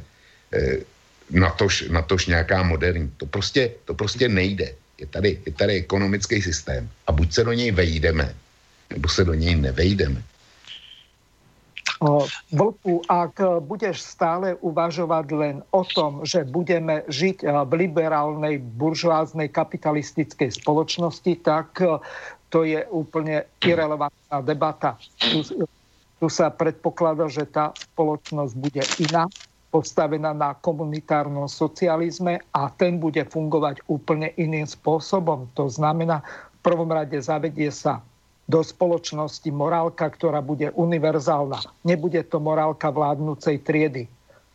To je jeden základný problém, že v podstate tu vždy morálku určuje ten, kto v podstate sedí vo vláde, kto ovláda úrady, políciu a iné represívne orgány, či už súdy, ja, alebo... Ja len krátku vec, skutočne ako treba dávať realitu. My ako semiperiféria, štát z, skôr z tých menších až najmenších, ne, nemôžeme urobiť niečo, čo by sa muselo pre, presadiť na úrovni minimálnej G8 alebo G20. Slovensko nemôže ísť v tomto kontexte svetovom, e, kde sme integrovaní, sme extrémne otvorená ekonomika, ako hovorí sa o tom, že povedzme, a to je možno reálne, že sa povedzme skráti pracovná doba na 7, 7,5 hodín. Tuším, že v Francúzsku je 7 hodinový pracovný čas. To možno reálne je ale, ale akože na 4 alebo 3 hodiny to sa mi zdá skutočne veľmi utopistické aj všetky tie ďalšie veci, lebo uh, Slovensko ako semiperiféria nemôže byť ten, uh, tá, ten štát, ktorý bude nanovo preformatovávať svetový poriadok. A je aj otázne, či na úrovni ja neviem, G8 sú lídry, ktorí by dokázali niečo také eh, presadiť. Ja som tu viackrát hovoril, že niektoré veci by sa možno dali zásadným spôsobom posunúť, aby v tom istom čase boli eh, v Spojených štátoch Sanders, v Británii Corbyn, v Francúzsku Mélenchon a v Nemecku Wagnechtová. Ak by títo štyria svetoví lídry naraz boli pri moci a začali by posúvať ten základný e, politický diskurs e, k takýmto solidárnym a redistribučným e, politikám, tak sl- svet by sa mohol niekde posunúť. Mohli by minimálne zaviesť nejakú Tobinovú či obdobnú daň, ktorá by postihovala nejaké špekulácie na finančných trhoch, mohli by zaviesť progresívne e, prvky do zdanenia a podobné veci, ale, ale určite teda nie Slovensko a takto radikálne. My môžeme vstupovať do diskusie, dávať témy, ale skutočne treba byť realistický, lebo, lebo nie sme opustení ostrov. No. Já do toho ještě jednou vstoupím, eh, Intibo, protože odpovím Mirovi. Miro, Miro mi nastínil, že eh, jak si to, eh, chyba toho, co jsem říkal, je v tom, že zůstávám v tomto liberálním systému. Mě by zajímalo, jakým způsobem Miro chce změnit teda ten systém, když víme, že kapitalismus Eh, se prosadil po velké francouzské revoluci, to znamená obrovský celoevropský, eh, krv, celoevropský krvé prolití. Když víme, že bolševická revoluce byla podmíněna první světovou válkou a bez ní by nevypukla. A když víme, že východoevropský socialismus byl výsledkem druhé světové války, ergo kladívko z toho vyplývá, že změna politického systému, která by dovolila e, uskutečnit pro mě v úvozovkách Mirovy teorie je podle mě podmíněna nějakým dalším celosvětovým krve prolitím. Miro, nezlob se na mě, ale eh, v době existence atomových zbraní a i kdyby nebyly, tak já, i kdyby, i kdyby byly jenom luky a šípy, tak já třetí světovou válku na to, aby jsme tady dosáhli zase změnu politického systému, já ji prostě nechci. A e, ještě, ještě Intibo do toho, do toho nevstupuj. Mě by zajímalo silně, co, e, co na tenhle můj názor řekne e, doktor Skála. To by mě fakt zajímalo velmi. Můžu velice rád, velice rád. Pane kolego, vy máte pravdu, že, a to si přiznejme všichni, že a tím navazují na další z diskutérů, zásadní změna může nastat v podstatě jen, když bude nějaká hluboká krize. Já se s vámi liším v názoru pouze v tom, že nemusí to být válka. Může to být prostě zásadní selhání některých mechanismů kapitalistické společnosti. Osobně jsem přesvědčen, že k němu dojde. E, můžeme se pak bavit proč. A potom ještě tři body, když dovolíte. Říkáte, v čem se liší skutečná levice od uh, takové té sluníčkářské a, a od pravice, připustme. No tak především v tom, že bojuje o to, aby lidská práva, všechna skutečná lidská práva byla vymátelná.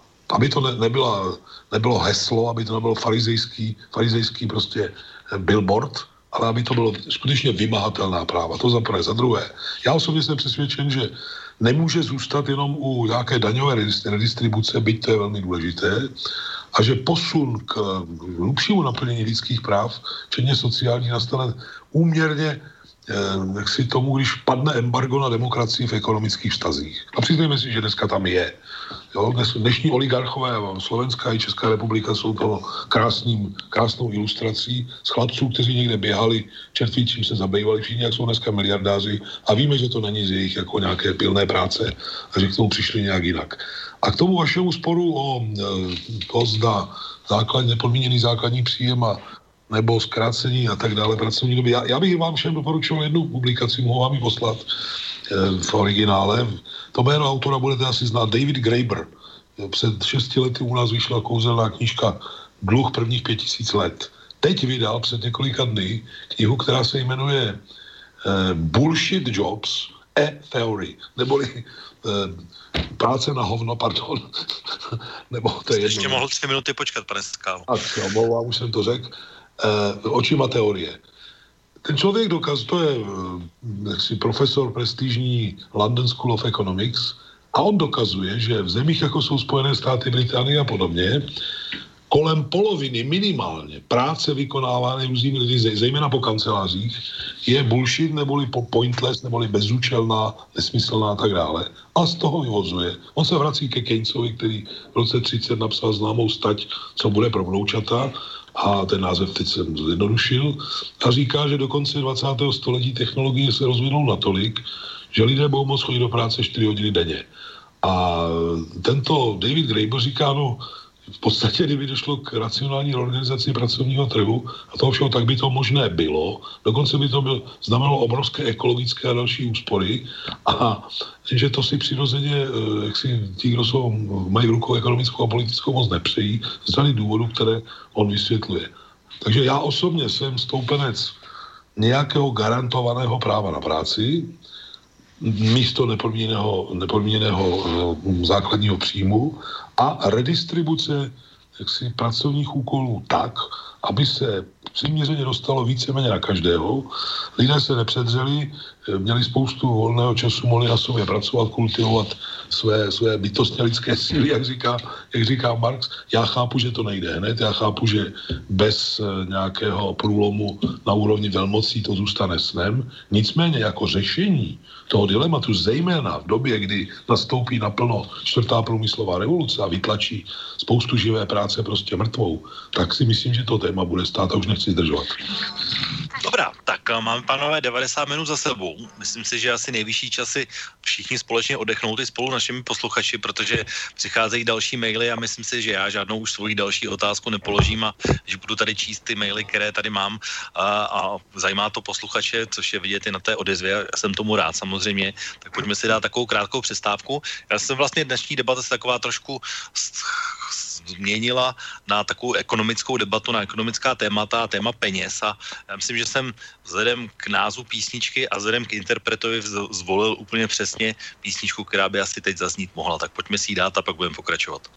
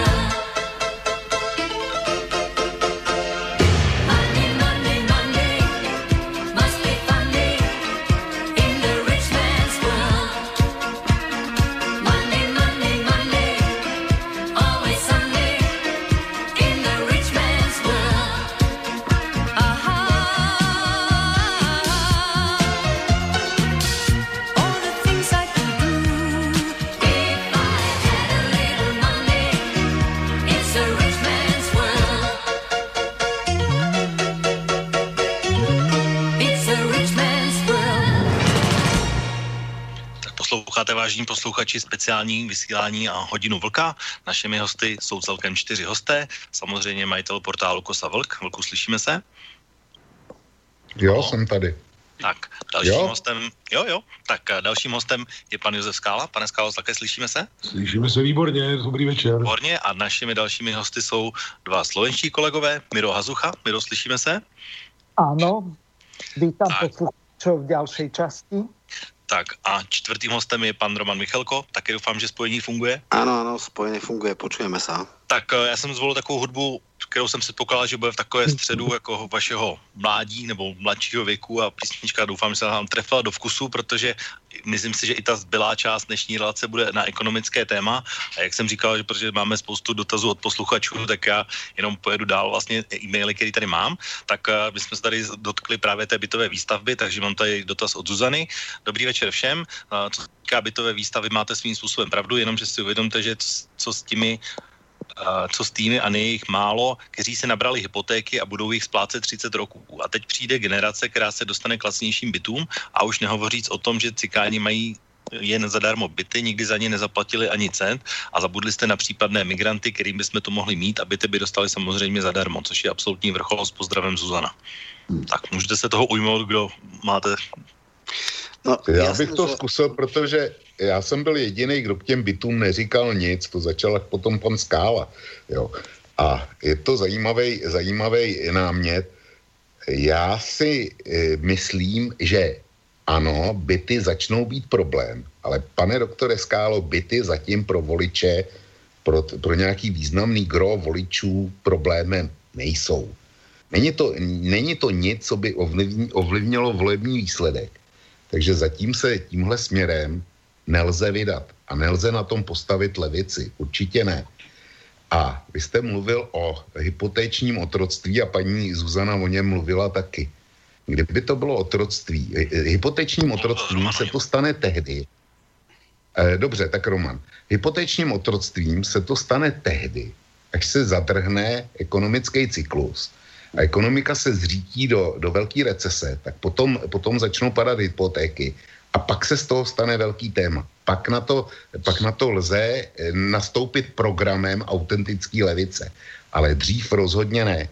A já se domnívám, že to, ta krize, která, která momentálně je na bytovém trhu, kde ve městech to ničí důchodce nebo eh, jednočlen domácnosti eh, i, i se středníma příjmama, tak ona v nějakém časovém horizontu odezní. Odezní tehdy, až e, z bytového fondu odejde moje generace. My jsme vůbec nejsilnější generací, ty, ty ne Husákovy děti, ale generace poválečných dětí. To jsme my. A v momentě, kdy my uvolníme naše, e, naše byty, tam, kde bydlíme, tak v Turánu bude vyřešená bytová krize. Jo, pracujme, pracujme i s tímhle. A paní Zuzana má naprostou pravdu, když poukázala na nepřizpůsobivý, eventuálně na migranty, protože tady, jak bylo hovořeno o té státní výstavbě, že stát může, když si odmyslím, že taky existuje nějaká pravice, která proti tomu bude vehementně bojovat a nikdy nic takového nepřipustí. A kdyby se to náhodou prohlasovalo, tak to zruší, jakmile se ujme vlády. Takže, eh, ale dejme tomu, že by to, že by to fungovalo, tak eh, zkrátka do těchto bytů ti, kteří mají na tržní nájmy nebo jsou schopni platit hypotéky a jít na vlastnický bydlení, tak si to opatří. Čili kdo, kdo, se, kdo by se nastěhoval do, eh, do těchto komunálních nebo, nebo státních bytů? Já se domnívám, že by, že by ti, kteří by z toho udělali z velké části, neříkám, neříkám, že všichni, ale z velké části, by z toho udělali takzvaný špatný adresy. Ze vším, ze vším co, to, co to sebou nese. Jo, to je, to je riziko. Čili paní Zuzana eh, poukázala, otevřela problém, který, který nikdo tady zatím nekomunikoval, ale který s tou takzvanou státní výstavbou se souvisí. Tolik moje poznámka. Můžu krátce? Musím tak, to pojďte, to je vaše téma určitě a v Praze speciálně. Já si dovolím polemizovat docela tentokrát zásadně. Není to tématem předvolebního boje, protože to nikdo pořádně v předvolebním boji nenastolil. To protože to nikoho nepálí ale, na kritickém měřítku. Na kritickém měřítku. Já, já si tady musím trošku ohřát polívku. Helejte, vy jste ty paneláky, o kterých mluvíte, tak dostávali lidi od nich klíče do těch kvartírů. Víte mimochodem, že dvě třetiny lidí za 41 domácností, za 41 let socialismu dostalo nový byt. Dvě, dvě třetiny. To je naprosto gigantický výkon. Ano. To za 10 až 15% jednoho čistého platu, celé bydlení, bez hypotečního otroctví. To je, to je zpátečka jako blbec, prostě to, co se odehrálo od té doby. Za druhé, kde je řečeno, že se nedá regulovat, že se nedá čelit mafím, který ubytovávají nepřizpůsobivé. No to je prostě samozřejmě eh, politika, kterou provádějí jisté síly, protože z toho mají sami, to víme prostě v těch městech a obcích a, a tak dále. Eh, to připouštějí. Vy říkáte, že ta krize přestane, až eh, my podejdeme na věčné časy někam, do, do, do nebes nebo kam, do pekla. No, přeci ten panelák, který stál nákladově, v 80. letech průměrná cena nákladová bytu byla do 200 tisíc a v 60. letech 65 tisíc tak ten panelák, který sice mu dali novou fasádu a nový okna a možná vyměnili výtah od té doby a vymalovali něco, no tak se dneska v Praze prodává za 4 až za 5 milionů. A on, protože my dva umřeme, nebude levnější, pane kolego. Nebude, to bude zase drahý. Takže lidi, kteří budou mít ten nízký příjem, tak prostě to. Celá ta hypoteční, eh, ten bludný kruh, už končím, bude ještě horší, když by dokonce se za stejné ceny postavilo těch bytů víc, tak kdo si je koupí, no ten, kdo na to má. Ten, kdo když si dá do banky peníze a má z nich záporný úrok, tak radši si koupí čtyři byty a pronajímá je. Takže ti, co ten byt potřebují, ho má ještě dražší o tu jeho marži. Takže to je naprosto bludný kruh. To jedině průlom reálné cenově dostupné konkurence to vyřeší. Nic jiného.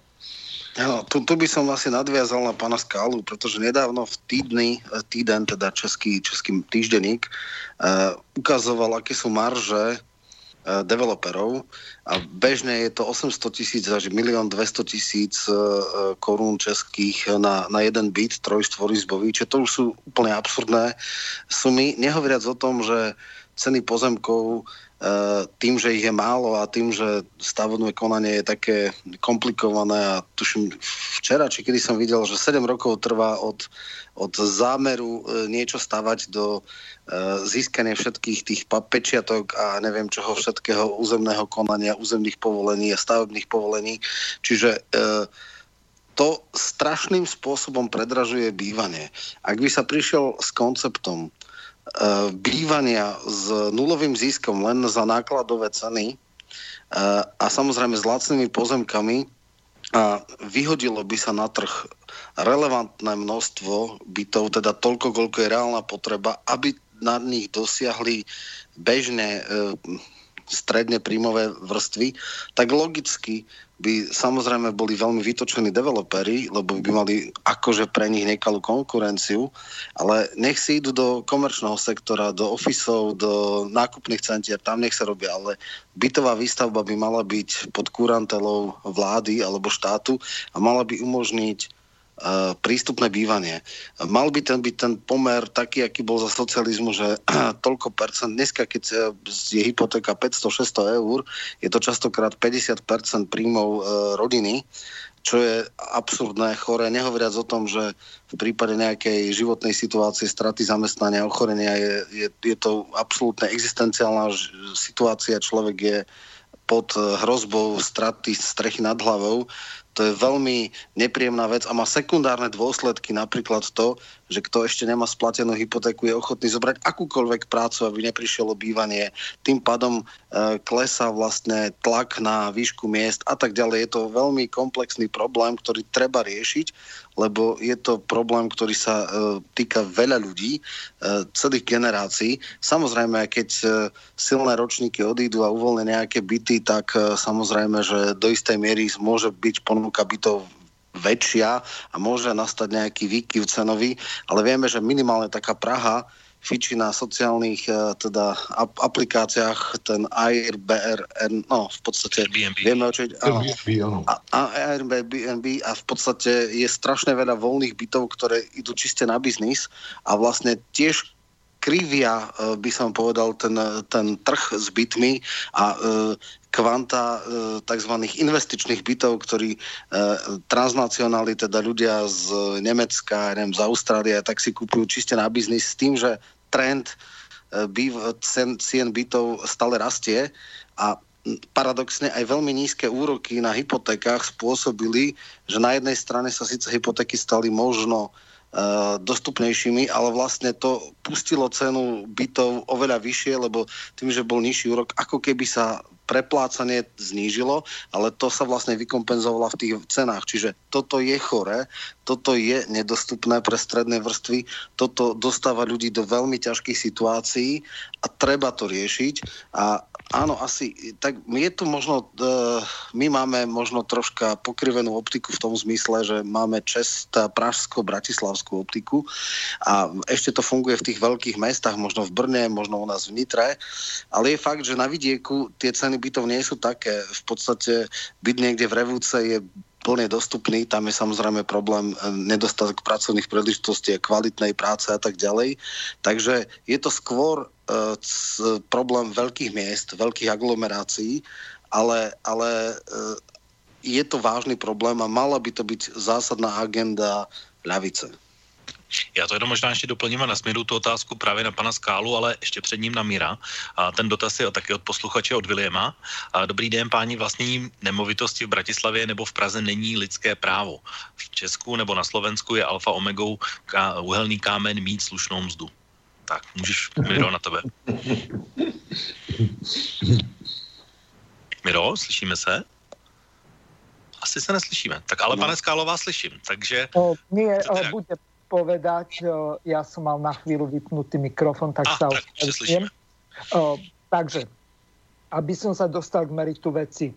Keď vás všetkých tam počúvam s výnimkou pána Skálu, tak mi to prípada asi tak, že s kapitalizmom na väčšie časy, alebo nikdy inak, alebo alternatív, čiže okrem kapitalizmu tu nie je žiadna iná alternatíva úlohou ľavice je túto alternatívu e, vyskúmať, nájsť a zrealizovať. A e, k tomu, čo hovoril e, Vlk, že za každým nejaké zmeny spoločenského spôsobu alebo spoločenského poriadku nastávajú po vojna. Nemusí to byť vôbec pravda. Spravidla sa to viaže na technické revolúcie. Napríklad otrokárstvo bolo spojené e, s obchodom nad produkciou a to bolo spojené e, zároveň napríklad s tým, že sa zaviedol hrčiarský kruh, e, zaviedli sa krosnata, viaca a tak ďalej. Čiže vznikla nadprodukcia.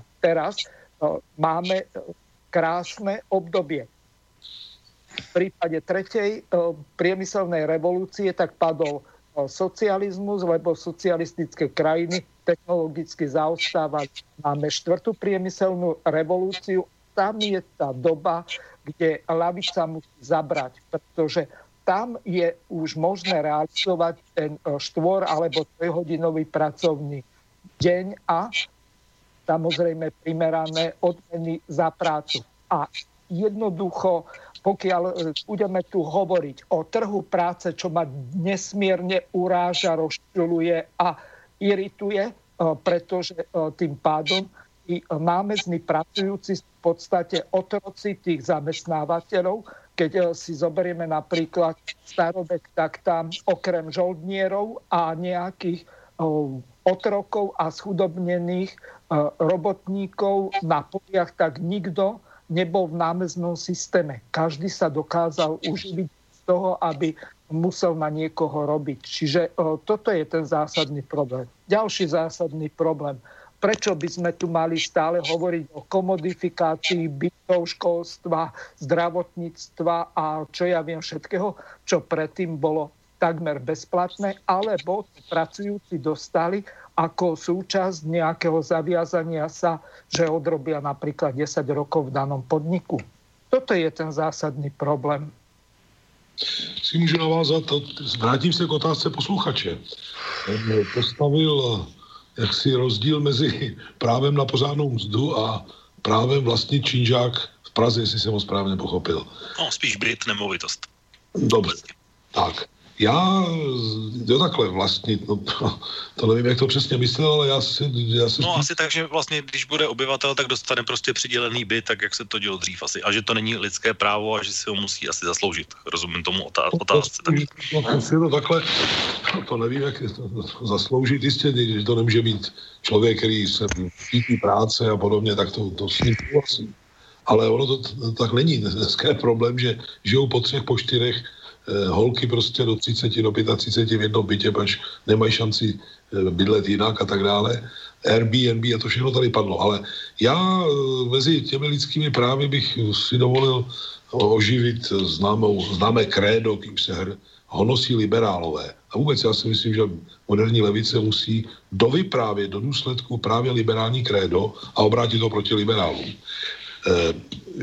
Přeci to krédo zní tak, že každý z nás má takové právo, nebo tolik svobod a práv, až po hranici, kdy ti může jak si poškodit práva a svobody někoho jiného. A to, co se odehrává na bytovém trhu, ten oligopol, který mu diktuje tu lichvu, to je přeci klasický příklad. To je klasický příklad. To je diktát e, zjištných zájmu menšiny vůči, e, vůči velké většině. A ten je třeba zlomit. To není jenom socialistický požadavek, to je požadavek obecně demokratický. A my ho musíme tvrdě prosazovat. Dobře, tak... Já si, já si nemůžu pomoct, ale to, tohle, co slyším, to jsou, to jsou čisté teorie, které nemají reálný základ. E, já se musím ohradit, ohradit proti téměř všemu, co tady zaznělo v poslední době. Jsem asi jediný, možná výjimkou s, s Intibem, kdo někdy financoval developerský projekty a bytovou výstavbu. Byť už teda jsem pár let v důchodu, tak ty čísla, které platili, tak jsou dneska jenom, jenom větší. Takže vím, za kolik se dá postavit, postavit byt v nákladových cenách. A vím, jaký byly tenkrát marže a řeči o tom, že je na tom 12%, tak, eh, nebo 800%, tak to není 800, 800 tisíc, to je jako 20% z hodnoty. Ja som v korunách, v korunách. V tom e, týždni bolo 800 tisíc na jeden byt, prípadne až 1 200 tisíc ako marža na... Víc, to, jako... to, si myslím, eh, to si myslím, že nefunguje, pokud to nejsou, nejsou luxusní byty. Tam to je, takový se v Praze taky staví 50 milionů e, a vejš podobně. To jsou, e, to jsou čísla, ale o kterých se asi nebudeme bavit u normálních... Nie, nie, na 4,5 miliónový byt 800 tisíc zisk, alebo 3,5 milióny 3700 uh, v českých korunách 800 tisíc až bilión 200 tisíc. 20 až 30% je marža developera. Dobře, to když to, když, když to při... Dobře, když, to, když tyhle, ty čísla jsou teda větší, než, než jsem zažil já, tam to, tam to takhle strašně nebylo. Tam byl zisk 20% u no. těch výstaveb, ale budič. Pojď, moment. Já, já když ty čísla přijmu, tak mně to nepřipadá, nepřipadá nepřiměřený. A protože, protože to, se, to se dál daní a oni, ta, oni tam jsou ještě vedlejší výdaje, který nelze například oficiálně vykázat za to, aby e, stavební povolení trvalo sedm, sedm let a tak podobně. Jo. Plus teda, plus teda jsou, tam, jsou tam náklady na bankovní financování a tak podobně. Čili na to by se nemělo zapomínat. Ergo kladívko, z toho plyne, že 4 milionový byt nebude stát 4 miliony, ale že by v nákladových cenách přišel, eh, přišel t, tu komunitu, která by ho stavěla, stát nebo, nebo obec, to je celkem jedno, na 3 miliony. E, pokud si někdo myslí, že, ty, že ty 3 miliony se dají nějakým rozumným způsobem eh, za e, laciný nájem pronajímat dál, tak já tvrdím, že to nejde to ekonomicky nejde, protože zase musí se tvořit fond oprav a jsou, e, jsou tam související vedlejší vydání. Čili bavme se o věcech, které lze dělat, které jsou dělatelné. A říkat mi, že eh, jak si lze provést změnu společenského systému bez nějakého násilného převzetí moci, anebo, jak říkal pan doktor Skála, a já s ním souhlasím, bez nějakého velkého ekonomického selhání stávajícího systému, tak je podle mě čirá utopie. Nebavme se v těchto, eh, v těchto kategoriích, protože to akorát buď mateme, mateme eh, posluchače tím, že mu budeme eh, předestírat pohádky typu Babiš, ano, bude líp. A posluchač si myslí, že, že to Babiš zařídí, že bude líp. Nezařídí. A my mu, my mu nabízíme stejnou perspektivu. Tohle není o levici. Problém levice je podle mě v tom, že máme 10 milionů obyvatel v České republice. A e, těch 10, 10 milionů obyvatel má 4,5 milionů osobních aut a civilizace, která má 4,5 milionů osobních aut na 10 milionů obyvatel, tak ta prostě neslyší na levicový témata. Čili já souhlasím, já jsem věděl, proč jsem minule oslovoval pana doktora Skálu, aby se vyjádřil. Ano, on má pravdu, bez války to jde. Jině tehdy, když přijde nějaký fatální selhání systému, pak se může něco změnit. A i kdyby se nezměnil, tak potom přijdou eh, jaksi eh, znova na pořadné eko, e, e, levicový témata. Znova to bude o ekonomické, o nastolení nějaký ekonomické rovnosti a o právech námezně pracujících. Práva námezně pracujících dneska v tom liberálním systému jsou prostě uspokojivě vyřešena. Já netvrdím, že dobře, ale jsou uspokojivě, čímž pádem nejsou pro lidi tématem k diskuzi nebo ke změně volby. Tohle si uvědomme. Ano. No, ja, Petr, ja s tebou kategoricky nesúhlasím, pretože ja neviem, čo tu má e, liberál a bývalý e, buržuj, podnikateľ, developer robiť. E, aj keď je to tvoja relácia, zrejme si pozval nevhodných hostí. Z jedného dôvodu tým, co si povedal. Já nejsem buržuj, já jsem to financoval. Já, já jsem byl zaměstnanec banky, když dovolíš teda. Dobre. Jo. Jestli Dobre. to je pro tebe buržuj, tak, tak jo. No, ano, asi, proletář. To byl proletář priateľ, to znamená ten, ktorý eh, vyrába peniaze z ničoho de facto a požičiavajú na úžernický úrok tým ostatným. Ne, dobre. Ja by som možno taký centristický postoj k tomu dal, lebo chcem uh, byť maximálne konštruktívny. Ja si samozrejme uvedomujem, že veľmi zásadnou a nezanedbateľnou čiastkou v rámci bytu je pozemok, ktorý sú v veľkých mestách absurdné, ale pokiaľ viem, niekde v Liptovskom Mikuláši alebo neviem, uh, v tých uh, menších mestách sa dneska dajú postaviť byty za do 2 miliónov korún, teda milión 800 a tak, v podobných výmerách, ako stoja v Bratislave 3-3,5. Predpokladám, že vlastne poriadovace tie, tie náklady na výstavbu sú rovnaké aj v Prahe, aj v Bratislave, aj v nejakom okresnom meste. Čiže áno, je tam problém pozemkov, čiže ak by pozemky a vlastne výstavba bola ako verejný záujem, možno aj jemne dotovaná, takže by tie ceny sa niekde mohli dostať možno na polovicu trhových a to by už bolo výrazné uľahčenie. A teraz ale k tomu zásadnému, čo hovorí, že čo má byť obsahom ľavice. Hovorí sa tomu, že eh, skôr alebo neskôr príde to, čo mu sa hovorí okno príležitosti. Možno jedno bolo absolútne prepásnuté. V roku 89 eh, bol nastolený niečo ako Washingtonský konsenzus, ktorý vieme všetci, o čom to bolo, o liberalizácii, o privatizácii a tak ďalej. A vlastne tento koncept tvrdého neoliberalizmu krachol v roku 2008 pri veľkej bankovej kríze, respektíve hypotekárnej kríze a pri depresii, ktorá za, zachvátila západný svet. A vtedy, vtedy sa ukázalo, že neexistuje jasne vymyslený, prepracovaný a realistický uh, koncept, ako to ťahať. Nehovoriac o tom, že uh, ono to bolo viac ako bežná cyklická kríza kapitalizmu, ale ale v podstate riešilo sa to zlými spôsobmi, socializáciou strát, a privatizáciou následných ziskov.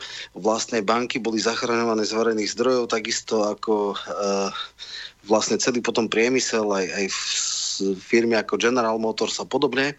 A vlastne e, teraz sa čaká, že kedy to buchne znova. A dovtedy, dokiaľ to buchne znova, by ľavica mala mať pripravený, a teraz skutočne musím dať Vlkovi e, za pravdu, realistický, reálny koncept. Lebo komunitarizmus ako pri všetkej úcte nie je reálny koncept, ani, ani tie zásadné zmeny, e, ktoré sa tu hovoria. E, v podstate preto by som bol veľmi teda zvedavý, čo je obsahom restartu, ten mm. treba uh, oponovať. Ja si vidím, že tak hranica možného je to, čo napríklad mal v programe Melanchon. Aj to bude veľmi ťažko uh, presaditeľné, ale je to podľa mňa realistické a smeruje to k tomu, aby ten systém bol vyrovnaný. Dnes máme totiž najväčší problém v tom, že miera polarizácie v príjmoch E, stále narastá a že vlastne sa stenčuje stredná trieda a prekerizuje sa práca a tak ďalej. Čiže nikdy sme neboli ako spoločnosť taký bohatí, ale takmer, takmer nikdy nebola to bohatstvo tak nerovnomerne rozdelené, ako je dnes. A to je najväčší problém, lebo on vzniká, vzniká prirodzené pnutie a tenzia, tá spoločnosť sa stáva menej súdržnou, menej koheznou a raz to vybuchne. Ale treba na tento výbuch alebo na to okno príležitosti byť dobre teoreticky aj prakticky pripravený, lebo možno to bude o 5 rokov, možno o 10, ale je jasné, že rok 2008 to nebolo systémové riešenie krízy a tých vnútorných rozporov neoliberálneho kapitalizmu, ale to bol iba anestetika. Jednoducho verejné zdroje sanovali krach niečoho, čo bolo zle nastavené. A, a to je práve tá výzva tej ľavice. Tak já vám do toho zase vstoupím a propojím několik témat, které jste teď říkali a propojím to zároveň ale i s dotazem posluchači a posunem tu debatu zase kousek dál, protože to, tenhle dotaz si myslím, že se přesně hodí do téhle chvíle. A dotaz je od Páji. A když už jste nakousli 4G revoluci, tak by mě zajímalo, když lidé přijdou o práci a nebudou mít příjem, kdo ty produkty co levně vyrobí roboti, kdo je bude kupovat. Budeme se dále zadlužovat, aby mohli ti, kdo si neoprávněně přisvojili moderní technologie, dál bohatnout a navíc by nám na to ještě půjčovali, aby virtuálně bohatli. Lituji ty, co se dnes zadlužili pomalu do konce života, neboť za této situace to budou moc platit to nebudou moc platit ani jejich děti. Budeme v budoucnu pracovat pro oligarchy zadarmo. Tak eh, vlastně ty si Roman teďko říkal, že vlastně levice by měla mít nějaký návod. Velko říkal, že levice by měla mít nějaký návod. Pan Skala říkal, že by levice měla mít nějaký návod. Tak když zůstaneme u té 4G revoluce a od dotazu uh, posluchačky Páji, tak uh, co byste jí poradili, nebo jak to vlastně vy vidíte? Pane Skálo. Tak, eh, no já tady povím něco, co se možná některým nebude líbit, ale já to budu trvat. E, Za prvé, krize, která vypukla v září 2008 naplno, prokázala naprosté selhání levice, ale naprosté. Vzpomeňte si, tehdy i v Německu běžel na dračku Marxův kapitál, e, i jaksi liberální cvikry katedrové přiznávali, že Marx měl pravdu, pokud je o e, krizi z nadvýroby jako jaksi, dědičnou chorobu kapitalismu a e, levice tlachala a ta, co bylo s tím slyšet v televizi, včetně bohužel mých kolegů některých, tak tlachala takové povrchnosti, jako že virtuální reál, ekonomika se otrhla od reálné a podobné prostě jalové, jalové rádoby pravdy. Ta krize nejenom, že byla, byla řešena způsobem, jak tady někteří z vás řekli, ta krize řešena vůbec nebyla a je jeden zásadní rozdíl mezi touto krizí a všemi krizemi od roku 1825. Ty totiž e, sice bolely, měly velmi asociální následky, e, velmi marnotraté následky k ekonomickým aktivům, ale ve finále do jisté míry vyrovnali částečně, dočasně, jak si no, srovnali poměr mezi ka- masou kapitálu která a, a kupní silou, díky níž se může reálně zhodnocovat, nikoli fiktivně. Toto byla první krize od roku 2008, která nejenom, že nesrovnala ten poměr, ona ještě ty nůžky rozevřela ještě víc.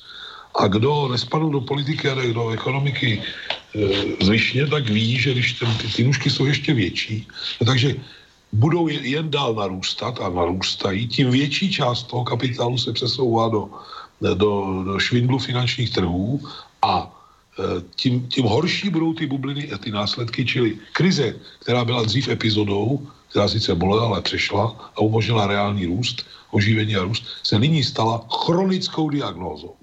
A to, to, to, i ty velké banky dneska předpovídají, že, že, že ty bubliny reálně narůstají děsivě a že ta, ta rána bude podstatně větší. Kdy bude, jak bude vypadat, jak dlouho to vydrží tím flikováním na dluh, to se uvidí. Nicméně řada, řada prognostiků říká, nebo ekonomů, že poměrně brzy dojde k dalšímu výbuchu a ten bude velmi, velmi krutý.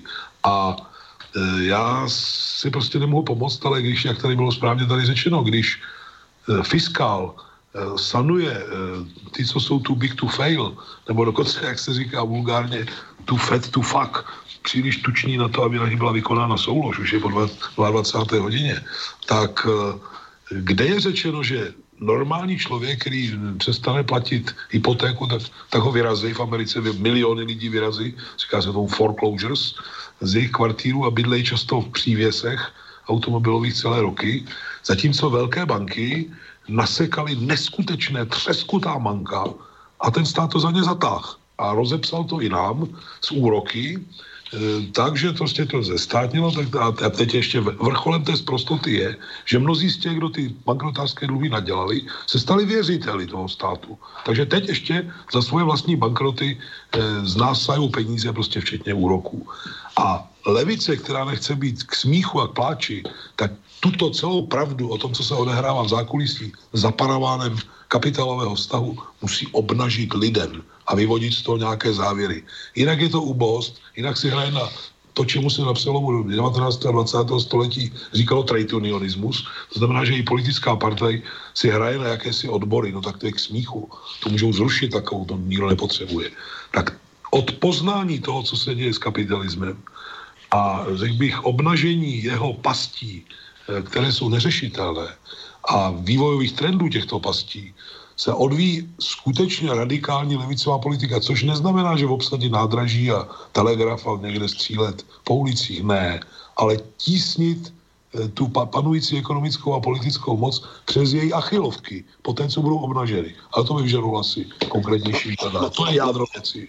Pra, právě to je ten největší problém. Já, Roman, jenom, jenom omlouvám se, jenom, jenom řeknu tři svoje věci, které potřebuji říct teď právě.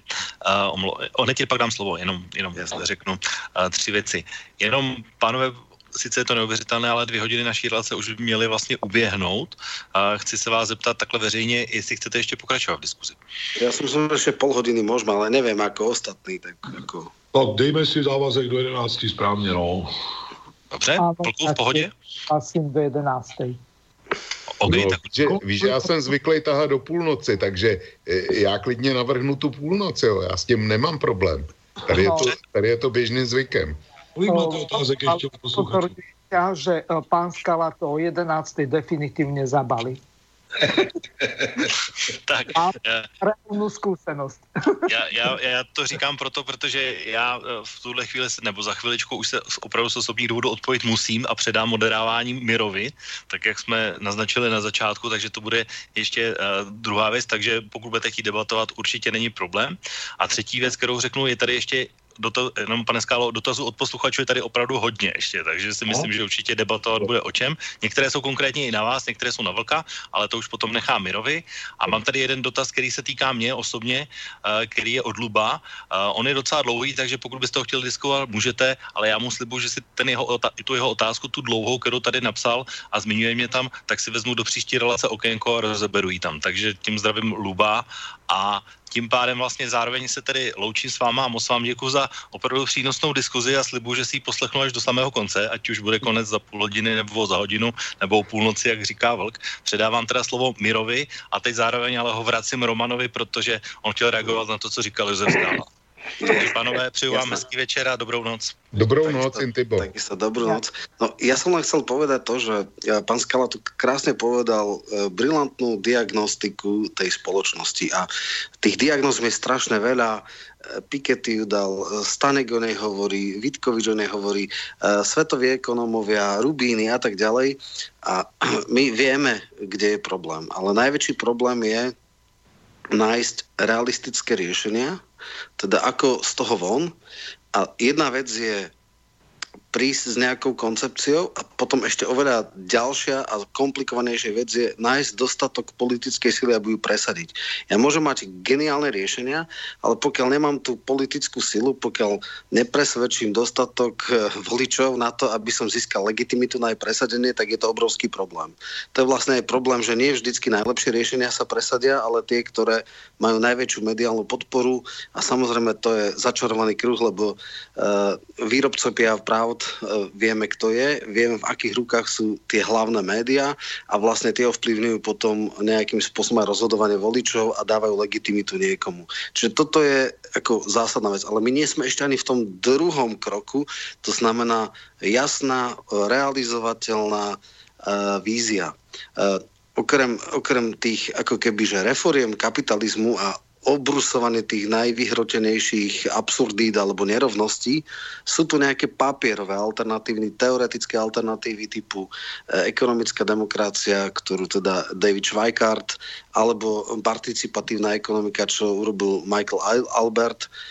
Ale to sú papierové alternatívy, ktoré fungujú niekde v akademickom gete, v akademických kruhoch, ale žiaden reálny politik si ich nezobral ako súčasť riešenia.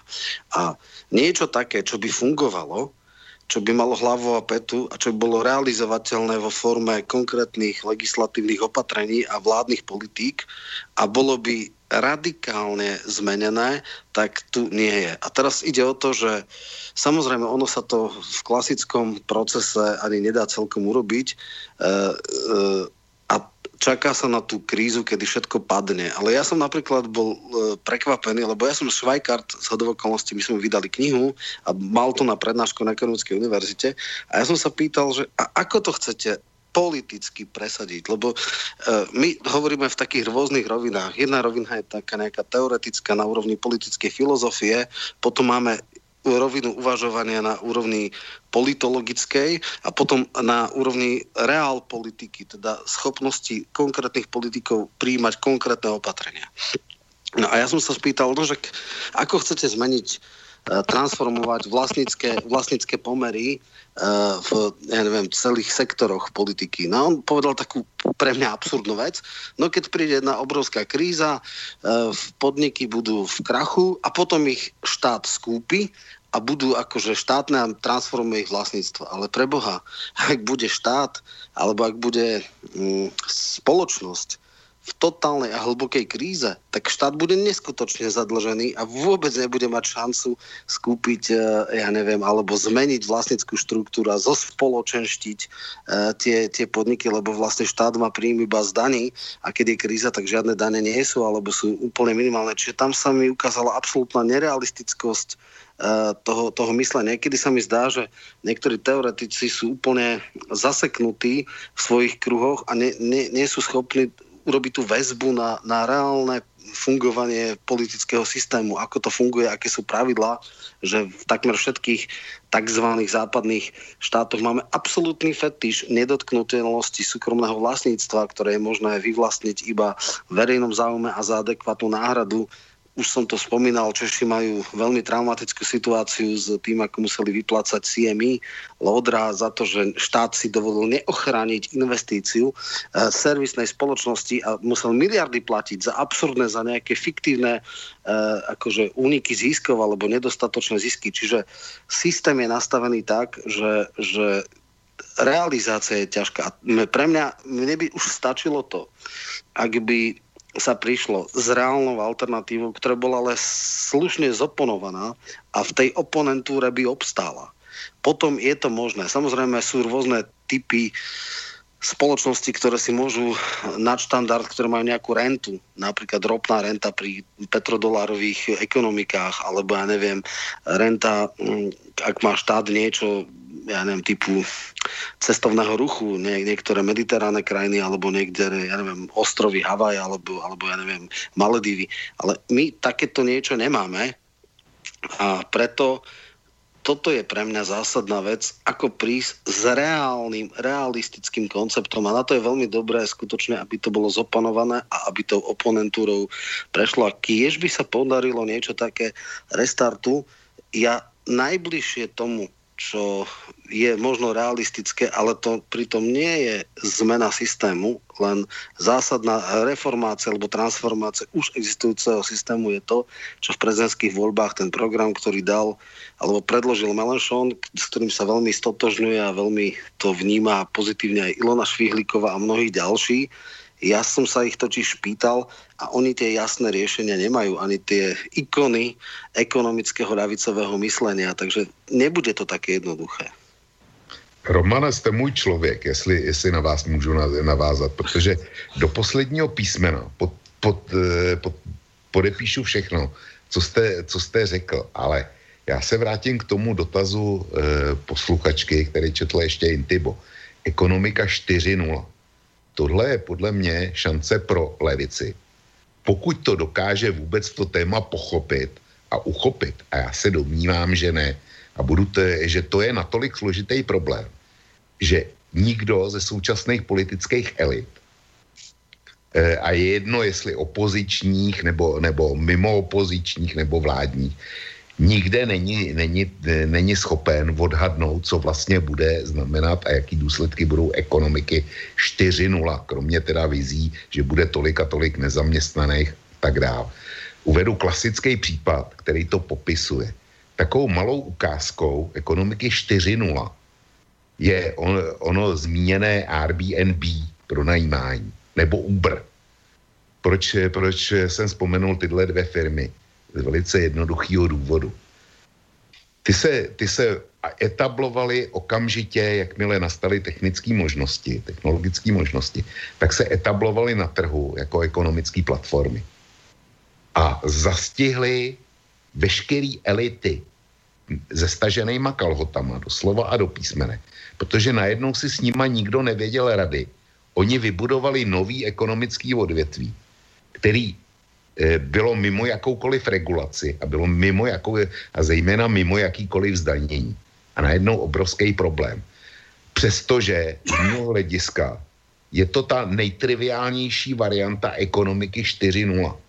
A jestliže elity nebyly schopni pojmout ve svých představách to, že vzniknou nezávislé platformy, které budou umožňovat služby mimo zaběhaný kanály, tak e, pro mě je jako houska na krámě, že samozřejmě ten další a složitější vývoj a daleko nebezpečnější vývoj, než jenom e, neplacení daní z nějakého úzkého sektoru, který jsou spojeny s ekonomikou 4.0, budou následovat a zastihnou nás, zastihnou nás naprosto nepřipravený.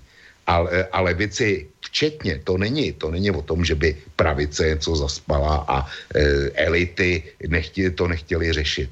Podle mě dneska už je ten svět tak rychlej a tak složitý, že není schopen to řešit nikdo. Uvědom, uvědomme si tohle, když mluvíme o tom, co by jako levice měla dělat. To je jedna poznámka. Druhá poznámka k Romanovi. Jakkoliv jsem řekl, že podepíšu všechno, všechno co do teďka řekl, protože je to i můj pohled, tak je tam, je tam jedna zásadní věc A to se týká taky pana Skály, když říkal, na co by se eh, měla, eh, měla levice zaměřit, co by měla dělat, že teda ta krize a tak dál. Jedna věc je to popsat, udělat z toho nějaký program. A druhá věc, a daleko důležitější, je prodat to voliči. A volič, který podle, podle statistik, které jsou normálně dostupný, se z 25 až 30 při volbách rozhoduje o tom, komu dá hlas e, cestou do volební místnosti nebo ve volební místnosti, tak takovýho voliče nelze.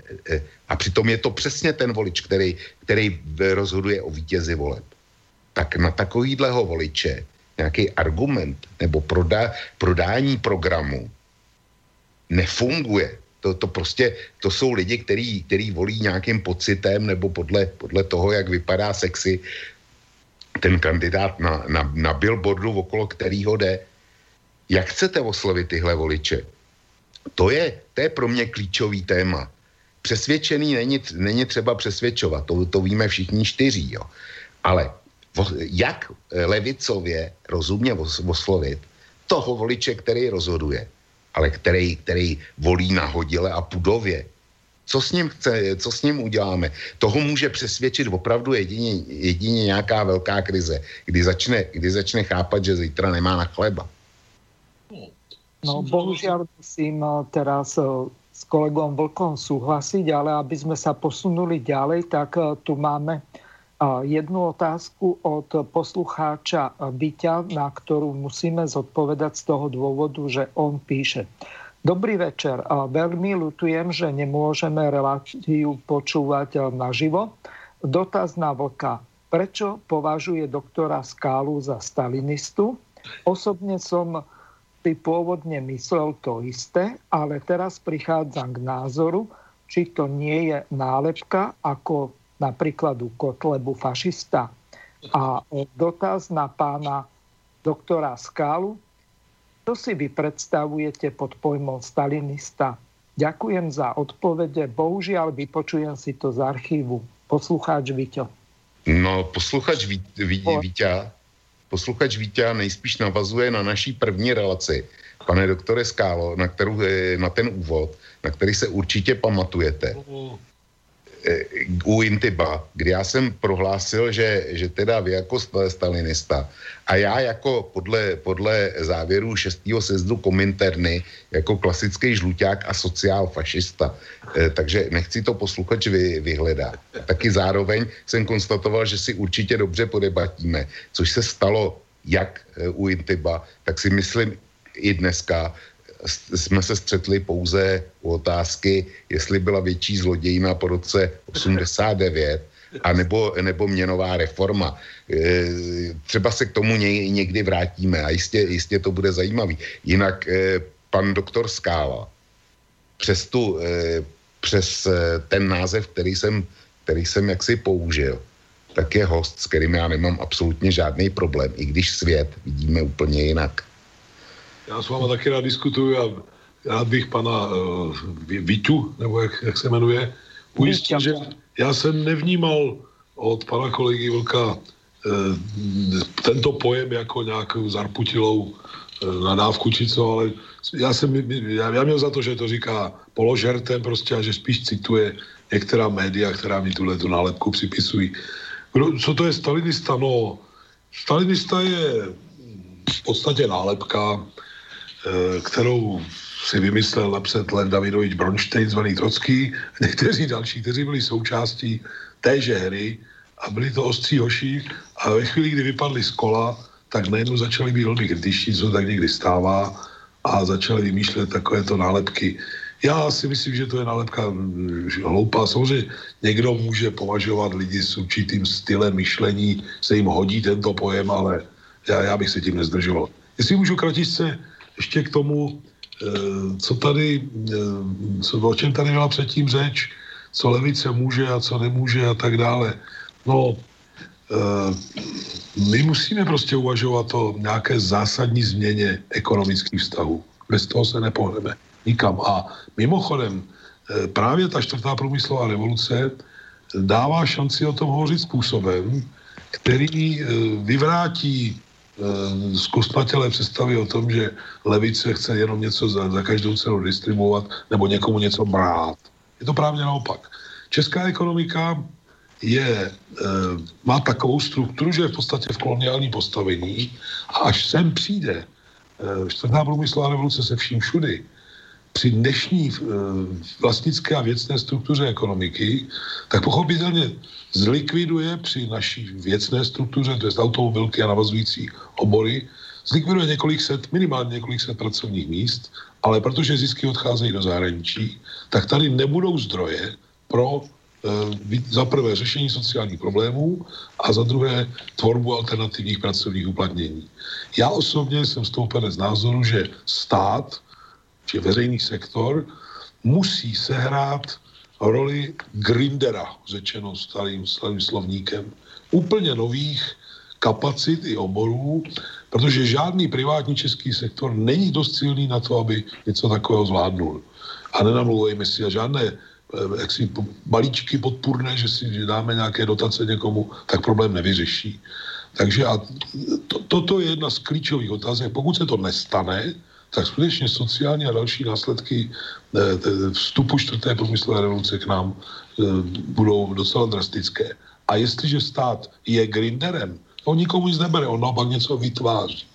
Takže to vyvrátí onen stereotyp na hlavu. Bohužel, zatím se nic takového neděje a podle toho to dopadne. No, ja, ja, keď... Spoločenská zmena môže nastať len vtedy, ak dôjde k určitej politickej uvedomelosti pracujúcich más v dnešnej dome v podstate nejaká politická uvedomelosť ani neexistuje. Tak ako kolega Vok povedal, Možno, že tretina ľudí sa rozhoduje priamo vo volebných miestnostiach, ďalšia tretina podľa toho, ako ich opijú, oblbnú alebo zmanipulujú médiá. Takže možno, že len tretina je nejaký uvedomelý. Ale Roman, nech sa páči. No, ja, ja k dvom alebo trom veciam by som rád reagoval. Najprv k tomu, že ako funguje volebné správanie, tak e, absolútna väčšina voličov funguje na sympatiách a antipatiách. E, samozrejme, nejaká statusová príslušnosť, že zväčša asi e, ľudia nájomne pracujúci, žijúci za nižšie e, príjmy a na vidieku skôr majú tendenciu nazvime to voliť etatistickejšie strany, ktoré sú možno opatrovateľské, e, je logická, ale, ale skutočne ako štruktúra myslenia bežného voliča vôbec nefunguje v týchto sférach, o ktorých my hovoríme. Čiže áno, oveľa dôležitejšie na volebný úspech je mať e, nositeľa ideí, ktorý dokáže komunikovať s voličmi, dokáže vytváriť pozitívnu e, emóciu a, a v podstate tá nie, tá nie je zasadená na programe, ale na nejakých trápnych heslách Viem, že pred minulými mm, voľbami bol veľmi tvrdo kritizovaný smer, keď teda bol sám vo vláde, dal 5 test, čo sa týka volebného programu, že úplne eh, ako sa vykašľali na to, potom po strašnej kritike aj niečo splachtili nejakých, ja neviem, 20 strán, ale v podstate ukazuje sa tých 5 test, 5 hesiel úplne stačí, lebo aj tak je to pod rozlišovacou schopnosťou bežného človeka. Eh, čo sa týka revolúcie 4, 4G alebo v podstate post informatickej, alebo áno, tej 4.0 teda tak. No, mm. ten zásadný problém je v tom, že e, nové te- alebo možnosti technológie dávajú obrovské šance kreatívnym, tvorivým uh, ľuďom, ktorí dokážu v globalizovanom svete e, získať tzv uh, príjmy z rozsahu, hej, že v podstate všetky tie uh, aj sociálne siete, aj tie aplikácie fungujú globálne a tým pádom uh, tvorcovi nápadu pri, privážajú obrovskú obrovský benefit. A najväčší problém je v tom, že čo s tými priemernými ľuďmi, lebo vždycky je možno 10% populácie sú tí lídry, tí kreatívni, tí schopní, tí aktívni a ostatní sú priemerní a v podstate sú uh, ich e, nejaké pracovné schopnosti alebo ich životná úroveň bola v podstate e, zast, teda garantovaná tým, že vlastne nároky na ich boli reálne a vlastne štát alebo spoločnosť sa vedela im dať jednak istú náplň pracovnú a tým pádom aj životnú a zároveň aj nejakým spôsobom uh, aby neboli na okraji spoločnosti. Sú veľmi kreatívne riešenia. Bill Gates pred rokom, dvoma prišiel s teóriou zdanenia robotov. Dnes na pôde, Európskeho parlamentu je to vážna téma, o ktorej sa diskutuje. A ako už bolo spomínané, jedna z možno nesystémových a nejakých čudesných e, riešení je napríklad e, práve ten základný nepodmienený príjem, ktorý aj pravicová koncepcia, ako riešiť tých kvázi nepotrebných ľudí. To znamená, je to vec, ktorou treba sa zaoberať, lebo ten model bude jasný, čím ďalej, tým menej ľudí bude vytvárať viacer, viac produktov a viac uh, ako výrobkov. V čase pred 30-40 rokmi, keď priemysel uh, začal mať nižší a nižší podiel na celkovom HDP, odchádzali ľudia do služieb. Ale dneska už aj značná časť služieb môže byť automatizovaná, aj tie jednoduchšie veci budú teda vytlačať sa ľudská sila a vznikne problém, akým spôsobom uh, dať uh, zmysluplný, na, zmysluplnú náplň života a základnú životnú úroveň alebo slušnú životnú úroveň aj pre tých ľudí, ktorí nemajú na to byť super kreatívni, super schopní, super úspešní. A to je veľký problém podchytiť týchto ľudí a dokonca paradoxne si to uvedomuje aj pravica, lebo ak by vytesnila týchto ľudí na okraj spoločnosti, tak sa budú logicky radikalizovať a z princípu môžu v podstate povaliť základy tohto systému. Teraz no, ide o to, ako to... Musieť bohužiaľ prerušiť, lebo do konca relácie už máme len 3 minúty. By som po minúte Jasne. dal našim dobre, dobre. Takže, pán Skala, nech sa páči, vaše záverečné slova, skúste dodržať čas a rozličiť sa s našimi posluchačmi. Nech sa Děkuji moc za pozvání, byla to pro mě velice hezká, inspirující debata. Kratičce možná k tomu, co zaznělo před chvílí od pana kolegy Vlka. Samozřejmě, že lidem nelze, lidi nelze před volbami lákat na nějaká abstraktní schémata a velké teorie. Je třeba najít tu schopnost, kterou kdysi radikální levice měla, že vyhmátla se složitého problému jedno, dvě, tři hesla, která mířila jádru problému příklad v případě čtvrté průmyslové revoluce. Neustále bombardovat ekonomickou a politickou moc otázkou. A co budete dělat s těma lidma, které, kteří budou vytlačeni? Máte řešení? Jak to, jak to hodláte vyřešit? Mohl bych to konkretizovat dále. Nebudu zdržovat. Děkuji všem kolegům. Rád se zúčastním příští debaty. Hezký večer. Bude nám šťou vás pozvat do ďalšej relácie kolega Vlk. Nech sa páči. Já děkuji za velice pěkný večer všem, všem účastníkům. Eh, byl pro mě osobně jedna z nejlepších hodin vlka, nejzajímavějších, teda jakou jsem absolvoval. A samozřejmě snad, snad ten pocit mají i posluchači, kteří nám dneska věnovali pozornost. Přeju všem pěkný víkend a děkuji. Roman, tvoje záverečné slova. Dobre, takisto bola to veľmi zaujímavá debata, skutočne prečila moje očakávania. Verím, že e, bude aj naďalej pokračovať. Verím, že v nejakých ďalších reláciách si môžeme rozobrať restart. Kiež by takéto kreatívne e, diskusie a debaty boli nielen v alternatíve, ale aj na pôde verejnoprávnych médií. Ďakujem ti veľmi pekne, Roman, za tvoje záverečné slova.